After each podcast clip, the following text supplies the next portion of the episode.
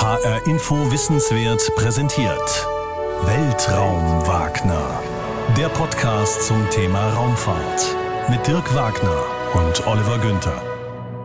Hallo, mein Name ist Dirk Wagner. Und ich bin Oliver Günther. Und heute geht's bei uns um das Thema von Mini-Raumgleitern, Billigraketen und Weltraumkanonen, unverwirklichte Raumfahrtprojekte. Bevor wir gleich drauf eingehen, was wir heute machen, muss ich ehrlich zugeben, Olli, ich habe wirklich Entzugserscheinungen gehabt. Denn die letzte Folge haben wir ja aufgrund der Feiertage ein bisschen früher aufgenommen und wir hatten jetzt relativ lange, wo wir beide nicht so sehr über Raumfahrt geredet haben. Olli macht ja auch andere Dinge neben dem Weltraum Wagner. Man sollte es nicht glauben. Er ist in vielen Projekten aktiv und deshalb ist es wahnsinnig schwer, ihn zu erreichen. Und deshalb habe ich auch mal so eine Durststrecke, bis wir wieder mal miteinander reden. Ich finde das gut, ich freue mich. Ja, ich freue mich auch für dich, dass dann deine Durststrecke beendet ist und ich dazu was beitragen kann. Ja, wir beide sind also guter Dinge. Willkommen im neuen Jahr 2021. Ja, genau. Und alles Gute für euch alle da draußen. Kann man noch sagen, oder? Ja, ja kann man. In diesen Zeiten. Auf jeden Fall. Kann man das schon mal machen, finde ich, denn ja, das Leben ist ja nicht immer nur spaßig im Moment und der Alltag ist nicht immer nur einfach und deswegen können wir euch sagen, eine Sache bleibt in diesem Jahr konstant. Der Weltraumwagner kommt einmal im Monat, immer am letzten Dienstag, so wie auch diese Ausgabe. Wie sind wir auf dieses Thema gekommen? Wir wollen euch heute etwas über unverwirklichte Raumfahrtprojekte erzählen, weil immer wieder mal Fragen kamen nach dem Motto, habt ihr davon schon mal was gehört und macht doch da mal was drüber. Jetzt ist es immer schwierig. Ich habe zum Beispiel auch zig Vorschläge bekommen, macht mal was über Weltraumseile, dazu kommen wir später noch. Es ist halt immer schwierig, eine Folge über ein bestimmtes Projekt zu machen, denn dafür ist es häufig nicht facettenreich genug. Also haben wir uns gesagt, wir packen das alles mal in eine Folge. Und das Interessante war, als ich dann aufgerufen habe, liebe Leute, was interessiert euch denn? Da kam ein Füllhorn von Vorschlägen, unter anderem auch von Eugen Reichel, das fand ich am besten. Das ist der Raumfahrtjournalist, der auch die jährliche Raumfahrtchronik rausbringt unter dem Titel Space 2021 und so weiter und so fort mit dem haben wir auch schon mal gesprochen in der Folge über einen deutschen Weltraumbahnhof und der hat dann gleich eine Liste geschickt. Ich glaube, es war kurz davor, dass Twitter geplatzt ist. Ich hole die gerade mal hervor, denn es ist zufällig auch die Inhaltsangabe eines kleinen Büchleins von ihm. Das nennt sich nämlich geheime Raumfahrtprojekte. Äh, inzwischen sind sie nicht mehr alle so geheim, klar, sonst hätte er nicht drüber schreiben können. Und da finden wir hinten zum Beispiel, und das ist auch schon seine Liste gewesen, Pilot und Caleb, also das sind zwei Satellitenprojekte der amerikanischen Navy gewesen, die aber dann auch in der Versenkung verschwunden sind. X-20 Dinosaur, wenn wir nochmal von hören, die Weltraumkanone HARP, das Managed Orbiting Laboratory MOL, die sowjetische Mondrakete N1, Shuttle 2, Buran, X-37B Mystery Plane und so weiter. An dieser Stelle empfehle ich das Buch, das kann ich guten Gewissens tun. Aber da haben wir schon gemerkt und es kamen viele Vorschläge auch von Astronomiesatelliten, die nicht realisiert wurden. Auch gerade so sowjetisch-russische Raumfahrt, Buran oder auch die nicht verwirklichten Mondlandepläne der Sowjets, die haben wir zum Teil schon mal angesprochen. Und das sind ja Projekte, die am Ende gescheitert sind. Also der Buran, die Raumfähre ist ja geflogen, aber es, es, ist kein Projekt, das sozusagen schon im Planungsstadium gestrichen wurde. Und auf diese Projekte wollen wir uns heute konzentrieren. Jetzt standen wir vor diesem riesen Berg von Vorschlägen. Da hätten wir dann die 10-Stunden-Grenze beim Weltraum Wagner endlich mal überschritten. Also haben wir versucht, uns irgendwie auf ein paar Projekte zu einigen. Das fiel uns nicht ganz so leicht. Also, naja, naja, naja. Ja, wie? Das fiel dir nicht so ganz leicht. Richtig. Ich habe von Anfang an gesagt, hey, hör zu, Dirk, diese ganze Liste da, kommt bloß nicht auf die Idee, dass wir die jetzt da alle abarbeiten. Und du hast sofort gesagt, nein, nein, nein, wir werden uns konzentrieren. Danach begannen wochenlange Verhandlungen, welches Projekt da jetzt reinkommt und welches nicht reinkommt. Und ich habe wirklich ein paar Mal die Hände über den Kopf zusammengeschlagen, weil es natürlich so ist, wie es immer mit dem Weltraum Wagner ist. Er kann sich von keinem Raumfahrtprojekt trennen. Ich würde sogar so weit gehen zu sagen, wenn du mal über eines dieser Projekte hättest entscheiden müssen, die wären alle realisiert worden, weil du dich von keinem hättest trennen können. Ja? ja, also haben wir uns gesagt, wir teilen das auf und wir kommen so auf sechs Projekte und jeder kann drei vorschlagen. Es ist grob zusammengefasst, so ähnlich Bitte? haben wir es. Ich durfte was? Ja, ja doch. Das, ich durfte doch keine drei vorschlagen. Ja, ich habe jetzt drei von dir auf der Liste. Da kommen wir gleich zu. Wichtig aber, um schon mal zu sagen, was euch erwartet. Zum einen ein Regisseur, der einen Film gemacht hat über das Projekt OTRAC. Das ist eine deutsche Billigraketenentwicklung gewesen. Und zum anderen habe ich gesprochen mit Amy Shearer Title, Historikerin in Los Angeles zu Hause, die ein Buch geschrieben hat über die Versuche der Amerikaner beziehungsweise einiger wagemutiger Amerikanerinnen in den 60er Jahren die erste Frau im Weltraum zu sein. Denn es war von vornherein nicht unbedingt klar, dass jetzt nur Männer ins All fliegen. Es gab Frauen, die sich da engagiert haben, die auch die ganzen Tests bestanden haben. Und sie hat sich auf zwei Frauen konzentriert und über die, ja, eine quasi eine Doppelbiografie geschrieben, die damals unbedingt ins All wollten und auch beweisen wollten, Frauen können das. Riesig spannende Geschichte und das gehört für mich auch zu den nicht verwirklichten Raumfahrtprojekten. Warum ist nicht eine Amerikanerin die erste Frau im All gewesen, sondern Valentina Tereshkova aus der Sowjetunion? Das war zum Beispiel ein Wunsch von mir, das wollte ich unbedingt besprechen, da war Olli so ein bisschen skeptisch, weil es ist natürlich kein Technikprojekt, es ist nicht ein konkretes Raketenflugzeug, Space Shuttle oder Mondlandeprojekt, aber es ist so eine Grundsatzentscheidung, wer fliegt ins All. Also damit kommen wir mal zu unserer Liste. Ich habe übrigens bei der Suche nach diesen Projekten in Schuhkartons im Keller tolle Sachen gefunden, also alte Dokumente über Hermes, die europäische Raumfähre. Und da habe ich auch so ein Foto gepostet von der internationalen Luft- und Raumfahrtausstellung 1988 in Hannover war die noch, die ILA. Und da war ein 1 zu 1 Modell von Hermes ausgestellt. Das habe ich damals fotografiert, habe das auch bei Twitter reingestellt und da kamen auch viele Kommentare. Ich kann mich nämlich auch noch erinnern, dass mich das damals total fasziniert hat, ein europäisches Mini-Shuttle und es stand da als 1 zu 1 Modell. Natürlich nicht funktionsfähig, sondern aus Holz und Kunststoff. Aber solche sogenannten Mock-ups, also Ingenieurmodelle, na, im weitesten Sinne Ingenieurmodelle sind eigentlich erstmal Anschauungsobjekte. Die werden da ja gerne gebaut. Aber bevor ich jetzt zu sehr nach vorne presche, hier ist unsere Liste der Projekte, die wir uns ausgesucht haben. Da ist zum einen OTRAC, das ist diese deutsche Billigrakete. Dann werden wir uns beschäftigen mit Hermes, der europäischen Raumfähre und auch einen Seitenabbieger machen zu Sänger, dem Projekt Sänger. Das war ein Raumgleiterprojekt aus Deutschland. Sänger 2 wurde dann sogar so ein bisschen als Konkurrenz oder Parallelprojekt zu Hermes gespielt. So, und dann kommt ein Projekt, das wollte Olli unbedingt haben. Genau, das stimmt. Die Weltraumkanone Harp. Das war auch ein Vorschlag von Eugen Reichel. Richtig. Und das ist sozusagen der Vorschlag, wo ich zu Dirk gleich gesagt habe, es ist mir völlig egal, was du sonst auswählst. Diese Weltraumkanone will ich unbedingt in der heutigen Folge dabei haben. Warum eigentlich? Weil Weltraumkanone sich ziemlich spektakulär anhört. Und du weißt doch, dass ich naja, ich meine, du weißt ja, dass ich nicht so viel Ahnung habe und natürlich war ich dann, fallen mir dann eher solche Sachen auf, die ein bisschen aus dem Rahmen fallen. Und Weltraumkanone fiel bei all den genannten Projekten ziemlich aus dem Rahmen. Ist es auch und ich selbst habe auch wieder Neues über dieses Projekt gelernt. Siehste? Also ist echt eine interessante Geschichte, die auch dahinter steckt. Ich habe mich für Nerva ausgesprochen und jetzt wird's ein bisschen nerdig, was ja vom Klang schon passt zu Nerva. Damit auch für die Saturn 5 25 SU. Ich kann schon das, wir sehen uns ja nicht, wir sitzen wieder äh, Corona-bedingt natürlich in unseren jeweiligen Arbeits- oder sonst wie Zimmern. Aber ich kann mir vorstellen, wie bei Olli sich gerade so die Stirnfalten deutlich vervielfacht haben. Das Stirnrunzeln kann ich schon hören. Äh, es geht um einen Kernenergietriebwerk, das uns den Weg zum Mars eröffnet hätte, und zwar schon in den 80er Jahren eine Landung von Menschen auf dem Mars ermöglicht hätte. Mhm. Ja, äh, sind wir auch schon mal drauf eingegangen in der Mars-Folge, in der Antriebsfolge, aber es gehört einfach hier rein. Ja, und dann wolltest du dringend über Mars One reden. Ja, das ist richtig. Da hast du recht, Mars One. Von daher, weil du ja vorhin gesagt hast, jeder hat sich drei ausgesucht. Mars One ist tatsächlich eins, was ich gerne in der Liste hatte. Nicht, weil es technisch ein sehr ambitioniertes Projekt gewesen ist. Ist es natürlich auch gewesen, weil es ging ja um eine Mission, eine bemannte Mission zum Mars. Aber das finde ich unter anderen Gesichtspunkten interessant, weil das ja doch auch eine, kann man ja schon sagen, ziemlich zwielichtige Geschichte gewesen ist. Ja. Von Anfang an mit im Grund genommen einer Fernsehshow, die das mitfinanzieren sollte.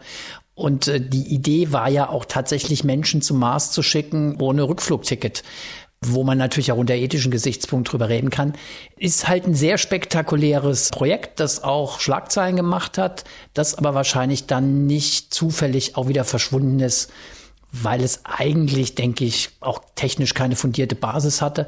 Aber es hat auch so ein bisschen was mit diesem Hype zu tun und wie, glaube ich, Leute auch versuchen, diesen Hype, Weltraum-Hype und diesen Mars-Hype auch zu nutzen. Ja, um absolut. zumindest mal in die Schlagzeilen zu kommen. Und das finde ich so ein Aspekt, wo ich gesagt habe, hey, lass uns das machen, weil das ist so ein, keine Geschichte, die von den technischen Aspekten lebt, aber die so ein bisschen auch so von dieser Faszination lebt, Raumfahrt und wie man diese Faszination auch ein Stück weit missbrauchen kann.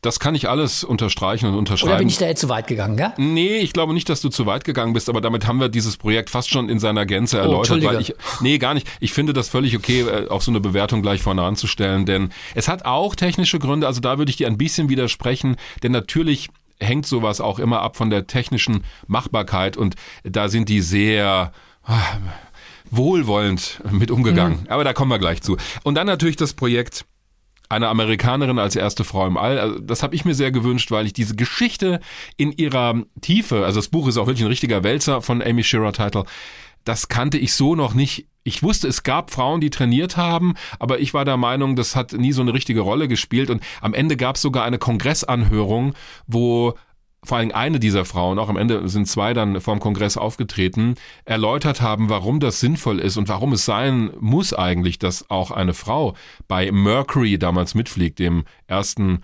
astronautischen Raumfahrtprogramm der USA. Aber die sind ziemlich, naja, abgewatscht worden, so würde ich sagen. Es war einfach politisch und auch vom Stand der Gesellschaftsentwicklung her, um es mal so zu sagen, nicht die Zeit. Also die sind, die waren auf verlorenen Posten und das ist eine ziemlich dramatische Geschichte, wie ich finde, und auch eine, die den USA am Ende im sogenannten Weltraumwettrennen geschadet hat, denn da haben die Sowjets halt gesagt, na gut, wenn das die Amis nicht hinkriegen, dann machen wir es halt.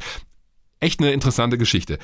Eine Sache, jetzt fragen wir natürlich, wow, wo ist denn da der rote Faden? Jetzt habt ihr ganz viele Projekte ausgewählt, die kann man auch nicht immer miteinander vergleichen, aber es gibt einen roten Faden, denn ganz schnell kam als Kommentar auch, warum scheitern Projekte? Haben ganz viele gesagt, naja, natürlich wegen des fehlenden Geldes. Ja, Money.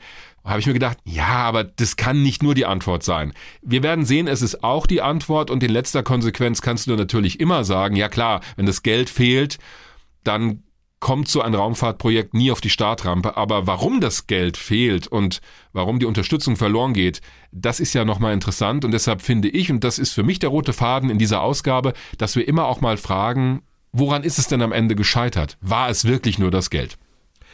Naja, zumal man sagen kann, naja, das Geld hat gefehlt.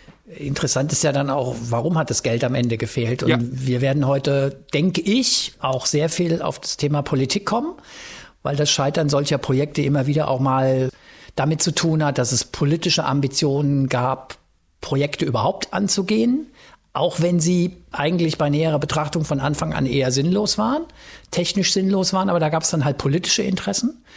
Von daher ist es, glaube ich, schon ein bisschen komplizierter, aber das werden wir ja dann bei den einzelnen Projekten, glaube ich, nochmal uns ein bisschen differenzierter angucken können. Und damit starten wir mit dem ersten Projekt namens OTRAK. Was eines war, wo wir beide uns schnell einig waren, ja, das müssen wir dringend machen. Ja, das muss auf die Liste. OTRAG steht für Orbital Transport Raketen Aktiengesellschaft. Das war eine deutsche Firma, wie der Name schon sagt, die am Ende sogar an die Börse gegangen ist, um Kapital zu bekommen. Angefangen hat alles in Stuttgart in den 60er Jahren mit einem Ingenieur namens Lutz Kaiser, der an der Uni dort angefangen hat, an Raketen zu arbeiten. Deutschland in den 60er Jahren, da müssen wir uns erinnern, das war 20 Jahre nach dem Ende des Zweiten Weltkrieges. Die letzte große erfolgreiche Rakete, die Deutschland entwickelt hatte, war die sogenannte V2, die Vergeltungswaffe Nummer zwei, wie sie von der Nazi-Propaganda genannt wurde, eine Kriegsrakete. Viele Ingenieure waren in den USA oder auch dann nach Russland gebracht worden. In den USA sind sie allerdings länger geblieben und haben dann die Gruppe um Werner von Braun natürlich mitgeholfen, die Mondlandung als erstes zu schaffen, Apollo 11 1969. Da waren ja viele Deutsche auch beteiligt in führenden Positionen der NASA und erst danach fing man eigentlich an, auch diese Geschichte davor mal aufzuarbeiten, auch in den USA. Aber während das passiert ist in den 60ern, waren das eigentlich Helden und die haben die Amerikaner auf den Mond gebracht und haben damit die Sowjetunion geschlagen. Es gab ja noch das große Blockdenken. Aber in Deutschland gab es auch Raketenprojekte und Lutz Kaiser hat sich gesagt, okay, es gab schon auch europäische Vorhaben als Vorgängerorganisation der ESA. Die wurde ja erst in den 70er Jahren gegründet, aber es gab zwei Vorgängerorganisationen und auch eine, die ELDO, die sich mit Trägerraketenentwicklung beschäftigt hat. Diese Europa-Raketen, so hießen sie, Europa 1 und 2, waren allerdings nicht erfolgreich kein einziges Mal ist eine erfolgreich ins All gestartet mit einem Satelliten an Bord. Es gab Vorversuche, es gab Testflüge, der letzte sogar in Französisch-Guayana, aber auch der ist schiefgegangen. Und parallel dazu hat sich Lutz Kaiser gesagt, wir wollen eine Rakete bauen, die möglichst günstig Nutzlasten ins All bringen kann. Und zwar nicht mit einer Technologie, die wir jetzt zig Jahre entwickeln müssen, sondern mit Dingen, die wir eigentlich kennen, wo wir wissen, dass sie funktionieren und mit möglichst einfachen Gerätschaften. Sie haben also eine Rakete gebaut in einer Röhrenstruktur. Das heißt, viele Antriebsmodule werden gebündelt zu einer großen Rakete. Und das Gute dabei ist, du kannst verschieden große Raketen auf diese Art und Weise konstruieren, indem du mehr oder weniger Antriebsmodule zusammenschaltest. Der Antrieb war wahnsinnig simpel. Diesel und flüssiger Sauerstoff werden verbrannt. Das Ganze mit einer Druckgasförderung. Du hast also keine Pumpen gebraucht, nur Ventile, die man mal mehr, mal weniger geöffnet hat. Damit konntest du den Schub regulieren. Es gab auch keine schwenkbaren Düsen in dem Konzept, sondern durch das Hoch- oder Runterregeln einzelner Module hättest du durch sogenannte Schubvektorsteuerung, so nennt sich das, die Rakete steuern können. Also dass einmal auf der linken Seite die Triebwerke mal stärker laufen, mal auf der rechten und dadurch hättest du die Flugbahn kontrollieren können. Die Idee war, von der Höhenforschungsrakete, die, was weiß ich, so über 100 Kilometer hoch in die Atmosphäre fliegt, bis hin zur großen Trägerrakete, die um die 10 Tonnen in die Umlaufbahn bringen kann, alles zu bauen, alles bereitzustellen. Es gab am Anfang auch Fördermittel von der Bundesregierung. Die wurden dann aber irgendwann eingestellt. Das Projekt äh, hatte auch ein wesentliches Problem. Wo willst du so eine Rakete testen? Es gab Prüfstände natürlich hier in Deutschland, aber ein Testflug in so einem dicht besiedelten Gebiet, hm, funktioniert nicht. Also haben die sich umgeschaut, wo können wir starten und sind am Ende in Afrika gelandet, in damaligen Zaire, heute Demokratische Republik Kongo. Und da haben die nämlich gesagt, ja klar, also wir stellen euch ein Riesengebiet zur Verfügung und da könnt ihr eure Raketen ausprobieren. Und das war auch das Problem dieses Projektes, denn da gab es schnell Vorwürfe, die entwickeln ja Waffen. Das war jetzt wirklich ganz, ganz kurz und schnell die Geschichte dieses Projektes, das am Ende ja auch in den 70er Jahren gescheitert ist. Der letzte Start im damaligen Saire war am 5. Juni 1978 und das war der insgesamt nur dritte Start überhaupt einer Otrak-Rakete dort. Die Geschichte der Otrak in Saire ging dann ziemlich schnell zu Ende. 1979 mussten sie das Land verlassen und sind dann nach Libyen gegangen, zu Gaddafi. Äh, und da ist natürlich die, die politische Situation wahnsinnig schwierig, denn ruckzuck waren sie unter dem Verdacht, der offenbar auch begründet war, dass sie dort Waffen entwickeln. Und als sie aus Libyen wieder raus sind, gab es noch einen Teststart einer kleineren Rakete in Schweden, in Kiruna. Dort werden Höhenforschungsraketen, auch der ESA zum Beispiel, gestartet. Und das war's dann. Das Projekt ist dann in der Versenkung verschwunden. Es ist nie eine Rakete in den Weltraum geflogen, der OTRAG. Es gab nie diese Entwicklung hin zur großen Trägerrakete. Was war eigentlich für dich, Olli, das Faszinierende an dem Ding? Ja, da gibt's mehrere Aspekte. Was ich total faszinierend finde, als ich von dieser Geschichte das erste Mal gehört, ist, dass diese Grundidee ja mega aktuell ist. Also mhm. mit vergleichsweise billigen Raketen zum Beispiel Satelliten ins All zu schießen. Das war ja eine Idee, die mit OTRAC verbunden war. Und da habe ich gedacht, Wahnsinn. Das sind Sachen, über die man heute, also wir haben ja auch schon über Microlauncher und so gesprochen, die heute top aktuell sind, ja, mit kleinen, preisgünstigen Raketen zum Beispiel Satelliten ins All zu schießen. Das fand ich wahnsinnig faszinierend. Wie zeitgemäß oder wie weit diese Idee eigentlich ihrer Zeit voraus war. Das hat mich eigentlich sehr eingenommen für das Projekt. Dann hat es natürlich so einen wahnsinnig interessanten historischen Background, weil ähm, viele Namen, die in diesem OTRAC-Projekt rund um Lutz Kaiser eine Rolle spielen, natürlich auch mit der Raketenforschung im Naziregime verbunden waren, eben in diese V2-Entwicklung, also Namen wie Eugen Sänger, Kurt Debus, die alle tauchen ja in dem OTRAC-Projekt wieder auf, das natürlich ein Stück weit auch an diese V2-Entwicklung und an diese Tradition der Raketenentwicklung in Deutschland, an diese ungute Tradition anschließt. Wobei es Jetzt keine aber, Militärrakete war, die sie in Stuttgart entwickelt haben. Ja. Wobei das ja auch die Idee war, diese technische Entwicklung oder das Know-how, das man angesammelt hat, ja, jetzt für friedliche und nicht militärische Zwecke einzusetzen. Ich habe mal gelesen, dass zum Beispiel ein großes Anlegen von Eugen Sänger dann gewesen ist, ja, in den 60er Jahren. Aber natürlich, ich habe auch Berichte gefunden aus den 70er Jahren, wo immer irgendwie so von diesem Peenemünde, Filz, das ist ja der Ort, der mit der Entwicklung der V2 verbunden ist, die Rede war. Also es gibt so einen sehr, sehr interessanten, auch schillernden Background. Und dann ist diese Otra kalt eine irre Geschichte, eine Aktiengesellschaft, diese Verbindung nach Afrika, wo man in Zaire ein Gebiet zur Verfügung gestellt bekommen hat, das so groß war wie die ehemalige DDR. Ja, Wahnsinn. Also das ist ja unfassbar, die Dimensionen sind unfassbar. Also es ist die Grundidee, diese historischen Verknüpfungen und letztendlich halt diese Geschichte mit Afrika, Zaire, Libyen und letztendlich dann halt auch der politische Kontext, weil offensichtlich hat ja dann wirklich auch mal die Bundesregierung interveniert und hat gesagt, angeblich auch aufgrund von äh, französischen Interessen, hm. also sozusagen europäisch-politischen Interessen, die dann auch dafür gesorgt haben, dass dieses abenteuerliche Projekt gestorben ist. Ja. Wichtig finde ich, dass du gesagt hast, es war seiner Zeit voraus und zwar nicht technisch. Sie haben ja gerade versucht, Dinge zu nehmen, die man nicht neu entwickeln muss. Und das schönste Beispiel ist immer dieser Scheibenwischermotor von Volkswagen, den sie von der normalen Produktpalette genommen haben, um die Ventile der Triebwerke zu öffnen und zu schließen. Ja, auch irre, gell? Ist also, irre, aber warum sollst du das auch nicht machen? Also ja, heutzutage werden ja auch Elektronikkomponenten, die sowieso schon entwickelt werden, die werden natürlich entsprechend strahlengehärtet und getestet und so weiter, auch in der Raumfahrt verwendet. Natürlich, du profitierst von den Fortschritten in der allgemeinen Technik, in der allgemeinen Industrie und es wird nicht immer alles speziell für die Raumfahrt entworfen. Für bestimmte Anwendungen natürlich, und das wirkt dann auch wieder zurück auf den Rest der Entwicklung. Aber das finde ich auch das Erstaunliche bei diesem Projekt, wie viel sie eigentlich in Richtung simple Technik gedacht haben und nicht in hochkomplizierte Dinge, die du erstmal, weiß ich nicht, zehn Jahre am Zeichenbrett entwerfen musst. Über dieses Projekt, von dem viele ja gar nichts wissen, das kommt ja auch noch dazu, damit richtig in Kontakt gekommen bin ich aufgrund einer Filmvorführung, die wir von HR Info präsentiert haben beim Lichter Filmfest, das war Anfang 2019. Da haben wir einen Dokumentarfilm präsentiert. Er nennt sich Fly Rocket Fly mit Macheten zu den Sternen. Das nimmt natürlich Bezug auf diese Zeit der Otrak in Afrika.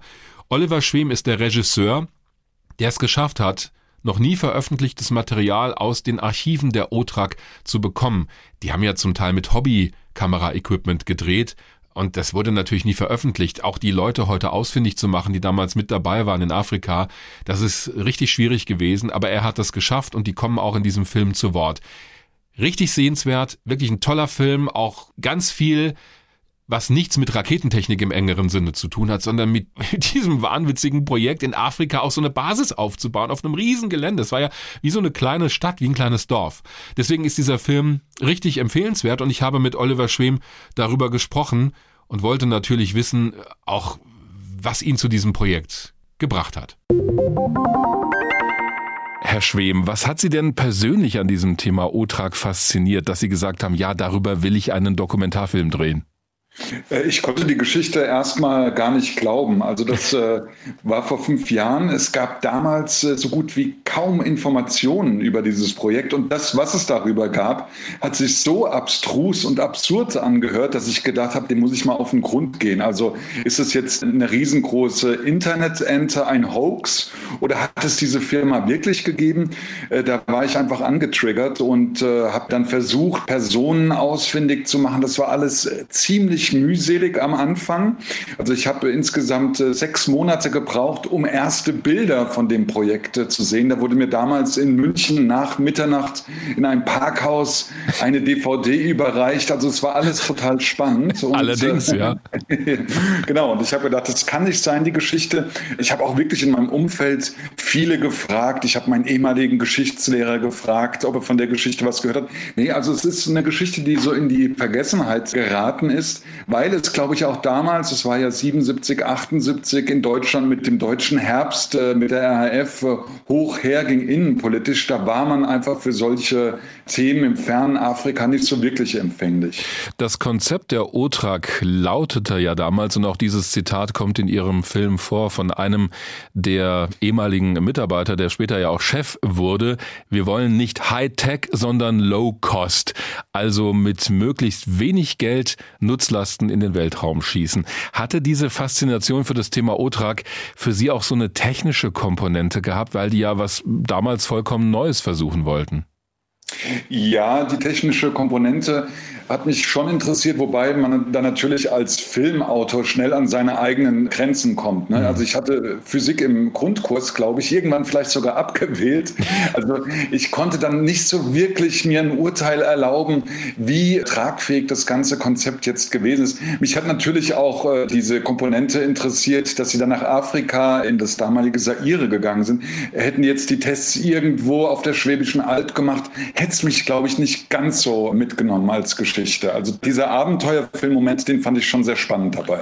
Und gerade dieses leicht exotische, dass die eben in Afrika zuerst ihre Raketenbasis aufgebaut haben und später, da kommen wir auch noch darauf zu sprechen, nach Libyen gegangen sind, hat wahrscheinlich auch damit zu tun, dass das Projekt nicht so in der Öffentlichkeit war und dass es offenbar ja auch für Sie schwierig war, da an gesicherte Informationen zu kommen.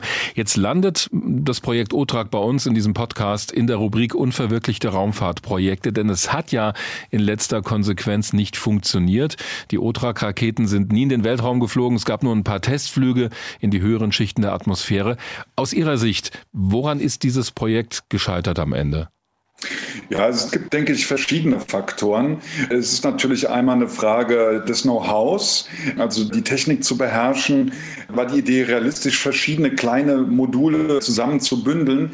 Die OTRAG selbst und die Mitarbeiter, die haben selbst dann immer zu mir gesagt, sie hätten noch mindestens die 80er Jahre durchtesten müssen und haben selbst so mit ersten wirklich konkurrenzfähigen Raketen so Ende der 80er Jahre gerechnet.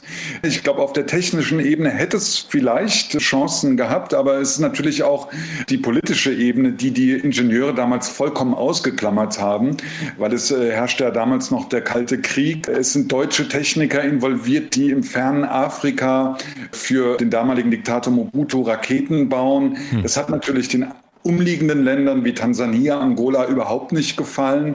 Das hat die Sowjetunion auf den Plan gerufen. Und ich habe wirklich die Presseschauen von damals äh, studiert und es gab dann wirklich eine wahnsinnige Kampagne gegen die OTRAG. Da wurden dann Gerüchte gestreut, die Deutschen bauen versteckte Atomwaffen. Sie haben dazu bis zu 200.000 Eingeborene aus ihrem Gebiet vertrieben, was alles total Hanebüchen ist. Aber es konnte eben auch niemand so einfach nachprüfen. Zaire, Kongo liegt nicht um die Ecke. Und es gab dann schon eine riesengroße politische Kampagne, so dass dann die OTRAG auch aufgrund dieses politischen Drucks die Möglichkeit nicht mehr hatte, dort weiter Testflüge zu machen. Es gab neben der Politik auch wirtschaftliche Probleme, dass zum Beispiel die Franzosen, die ja ihre Ariane als europäische Rakete sehr gepusht haben, auch nicht so wahnsinnig erfreut darüber waren, dass es da jetzt vielleicht ein Konkurrenzprojekt gibt. Auch die Franzosen haben da eine Rolle gespielt. Es gab dann Giscard d'Estaing und Kanzler Schmidt, die sich beide darauf verständigt verständigt haben, dem äh, Mobutu den Geldhahn abzudrehen, falls er das Projekt weiter unterstützt. Mhm. Und wahrscheinlich war es dann so, äh, das kann ich nicht 100 Prozent beweisen, aber wahrscheinlich war es auch so, dass die vielleicht dann doch nicht zu stark genug geliefert haben. Also wenn die Raketen vielleicht besser geflogen wären oder wenn sie schneller in der Entwicklung gewesen wären, wäre vielleicht Mobutu auch nicht so schnell abgesprungen. Also da kommen viele verschiedene Faktoren zusammen eben ganz zentral auch die Partner, mit denen man sich einlässt. Ja, da hatten Raketen aus Deutschland, ich glaube auch noch in der damaligen Zeit, abgesehen von der Technik selbst, ja auch keinen guten Ruf. Also da gab es sofort Erinnerungen an die V2 der Nazis. Hat das irgendwie auch eine Rolle gespielt in der politischen Diskussion, das Projekt zu unterstützen oder halt auch nicht? Es kommt darauf an, auf welcher Seite man äh, des politischen Blocks stand. Also zum Beispiel habe ich sehr viel gelesen, was in der DDR-Presse damals äh, über die OTRAG geschrieben wurde, mhm. wo es im Westen noch hieß, also es gab ja dann zum Beispiel Herrn äh, Dr. Kurt Debus, der im Aufsichtsrat der OTRAG saß, Codebus, war ja sowohl bei der V2 beteiligt, als später dann auch sozusagen die Nummer zwei neben Bernhard von Braun bei den Mondlandeprojekten. Der war dann auch bei der OTRAG dabei. In der Westpresse war es dann eher noch der große NASA-Mann und der Direktor vom Kennedy Space Zentrum. In der Ostpresse, in der DDR, war Codebus dann der ehemalige SS-Mann. Also da kam es dann auch immer ganz auf den Winkel an, aus dem man die Geschichte betrachtet hat. Ja, in den 60er Jahren Jahren war das ja auch noch ganz anders, die Wahrnehmung. Also da wurde auch Werner von Braun hier in Deutschland als großer Held gefeiert und die ganze mhm. Aufarbeitung auch dessen, was damals in der Nazizeit passiert ist und wie diese Leute auch involviert waren, das folgte in der Tat erst später. Das habe ich auch so wahrgenommen.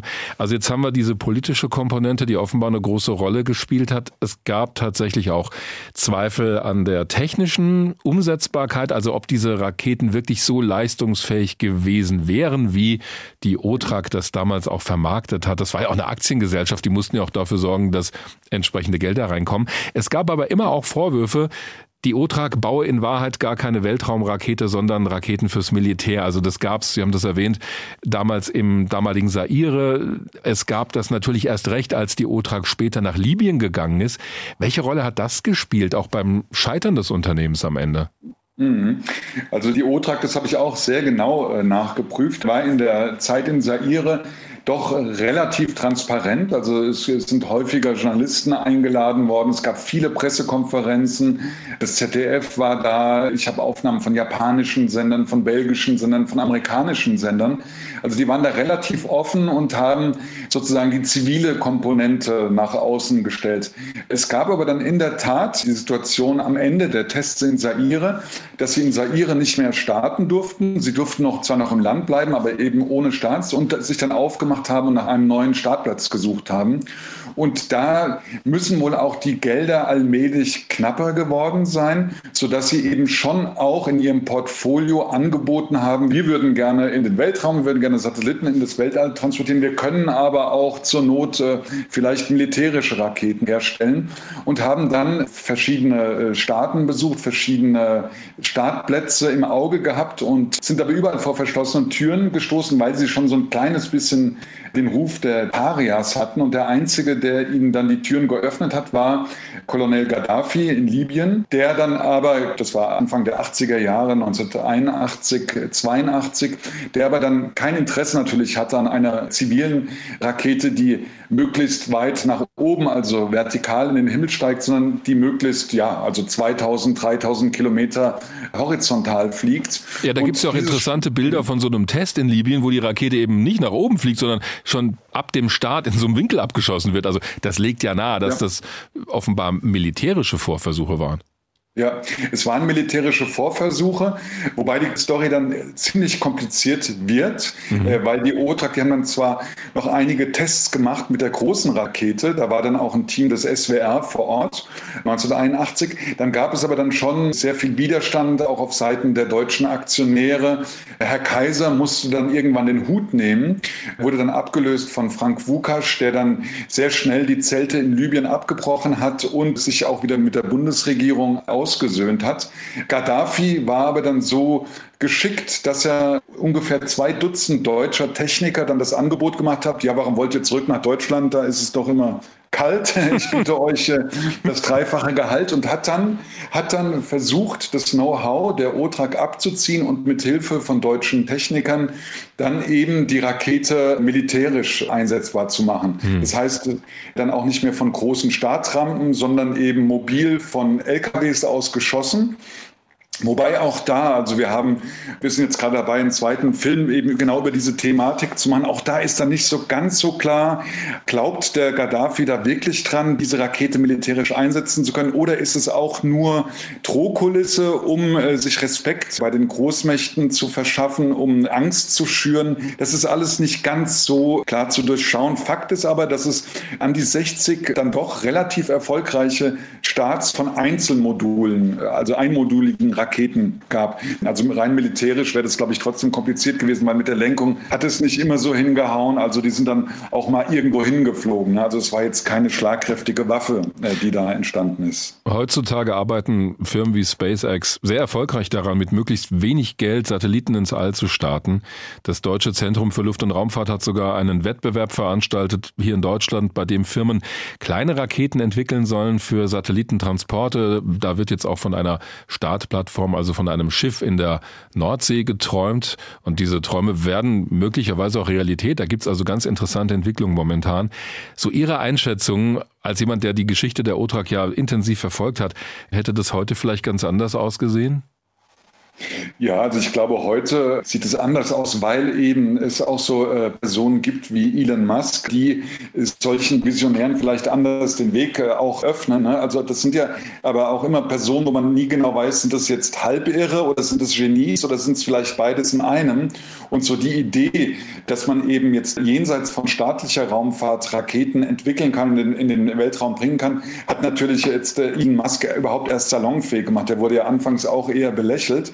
Also insofern wäre jetzt eine ganz andere Offenheit vorhanden, zumal ja auch wirklich die Ingenieure um Lutz Kaiser, das waren ja sieben oder acht Ingenieure, das gibt ja nur ganz wenige oder gab damals nur ganz wenige, die wirklich auch diesen Ausbildungsgang absolviert hatten in Stuttgart der Luft- und Raumfahrt. Also ich glaube schon, dass die das Talent gehabt hätten, da in diesem Spiel heute mitzuspielen die Einschätzung des Regisseurs Oliver Schwem, der den Film Fly Rocket Fly produziert hat mit Macheten zu den Sternen. Sehr empfehlenswert und erarbeitet hat er ja gesagt auch schon an einem zweiten Teil. Herr Schwem, vielen Dank für das Gespräch. Ja, vielen Dank. Hat Spaß gemacht. Danke.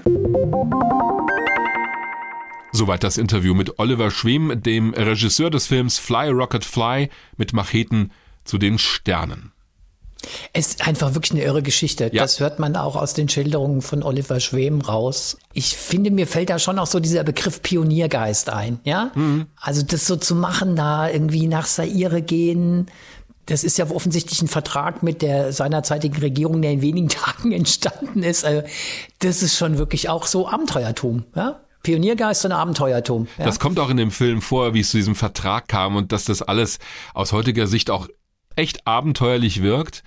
Aber es kommt eben auch raus, welche Widerstände es gab und es gibt übrigens auch technische Zweifel an dem Projekt. Die große Weltraumrakete der OTRAG ist ja nie gestartet und da findest du auch alle möglichen Kommentare und Analysen dazu, dass am Ende die Schubstärke gar nicht so groß gewesen wäre, dass auch dieser Effekt den sich die Techniker erhofft hatten, dass durch die Bündelung vieler Module nochmal eine Wechselwirkung entsteht und die Schubkraft erhöht wird, dass das alles gar nicht funktioniert hätte, so dass die Nutzlastkapazität viel geringer gewesen wäre. Aber ich finde, man hätte es mal ausprobieren sollen. Es hätte sich sicher gelohnt, es mal zu testen. Aber es gab danach auch die europäische Raketenentwicklung, Ariane. Es gab wieder andere deutsche Initiativen, auch im Europäischen Verbund. Und da hatte natürlich sowas wie OTRAC keine Chance. Es wäre ja auch eine interne Konkurrenz gewesen. Aber vielleicht, das haben wir ja auch gerade angesprochen, kamen sie einfach 50 Jahre zu früh und waren halt auch noch, und das hast du ja auch schon gesagt, da müssen wir, glaube ich, nicht nochmal drauf eingehen, noch ziemlich verbandelt mit dieser Historie der V2 aus dem Zweiten Weltkrieg. Also ich glaube, das war natürlich so zu Zeiten der OTRAG, also 60er, 70er Jahre, war natürlich diese Verbindung ins Dritte Reich auch noch deutlich problematischer. Mhm. Also da hat man da noch viel sensibler drauf geguckt. Und wenn du dir Presseberichte aus der damaligen Zeit, aus den 70er Jahren zu OTRAG anguckst, merkst du das auch, dass halt das Misstrauen gegenüber dem Projekt riesig groß war, eben wegen der Verbindung zu dieser V2-Tradition. Was mich so ein bisschen wundert, also ich meine, das waren ja keine Laien, die diese Raketen entwickelt haben. Das waren ja Leute, die wirklich in raketenwissenschaftlichen Background haben. Aber ich habe so das Gefühl, diese Idee ist ja eigentlich ultramodern, dass das Know-how, das in den OTRAG-Raketen steckte, das ist dann echt auch so in der Versenkung verschwunden. Das hat niemand mehr aufgegriffen gell? oder weitergeführt oder sowas. Nicht genau dieses Konzept wurde später nochmal umgesetzt. Also diese, ich weiß nicht wie viel hundert Module, die dann zu einer großen Rakete zusammengebaut werden. Das hat niemand mehr gemacht, aber wenn wir uns heute ansehen, was SpaceX macht mit der Falcon 9, diese Rakete hat ja nicht ein großes Triebwerk in der ersten Stufe, sondern neun mittelgroße Triebwerke, die parallel betrieben werden hast auch den Vorteil, wenn eins ausfällt, macht das nichts, da können die anderen das kompensieren. Also die Grundidee, aber das gab es auch schon vorher, Triebwerke zu bündeln und zusammenzufassen und dadurch eben nicht die Entwicklungszeit für riesige Raketenmotoren zu verschwenden vielleicht, die gab es schon vorher und ich finde, das kann man auch nicht eins zu eins mit OTRAG vergleichen. Wenn wir jetzt nach dem Grund fragen, woran ist es gescheitert, es ist aus meiner Sicht eine Mischung aus politischen Gründen gewesen, aber natürlich, haha, hat auch das Geld gefehlt, ist ja klar. Also am Ende dieser Aktiengesellschaft, warum sollen Leute investieren in eine Firma, die nicht so richtig viel zustande bringt in Richtung Weltraumrakete? Aber das hängt ja miteinander zusammen und auch da bin ich bei meinem Mantra, es ist nicht nur das Geld. Genau. Was uns zu unserem nächsten Projekt führt? Ah, Hermes, der europäische Raumgleiter, das Mini-Shuttle.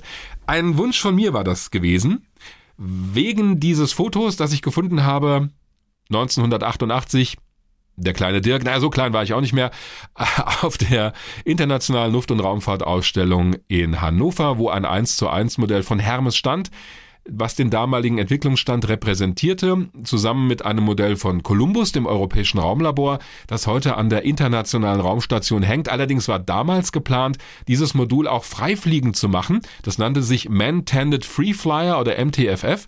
Da hing also an Columbus noch so eine Mini-Raumstation dran mit Stromversorgung, Solarzellen, Kommunikationseinrichtungen und dieses Modul wäre zwischendurch von Astronauten besucht worden, eben mit Hermes, und die wären dann wieder weggeflogen und dann wären da oben automatisch Versuche abgelaufen.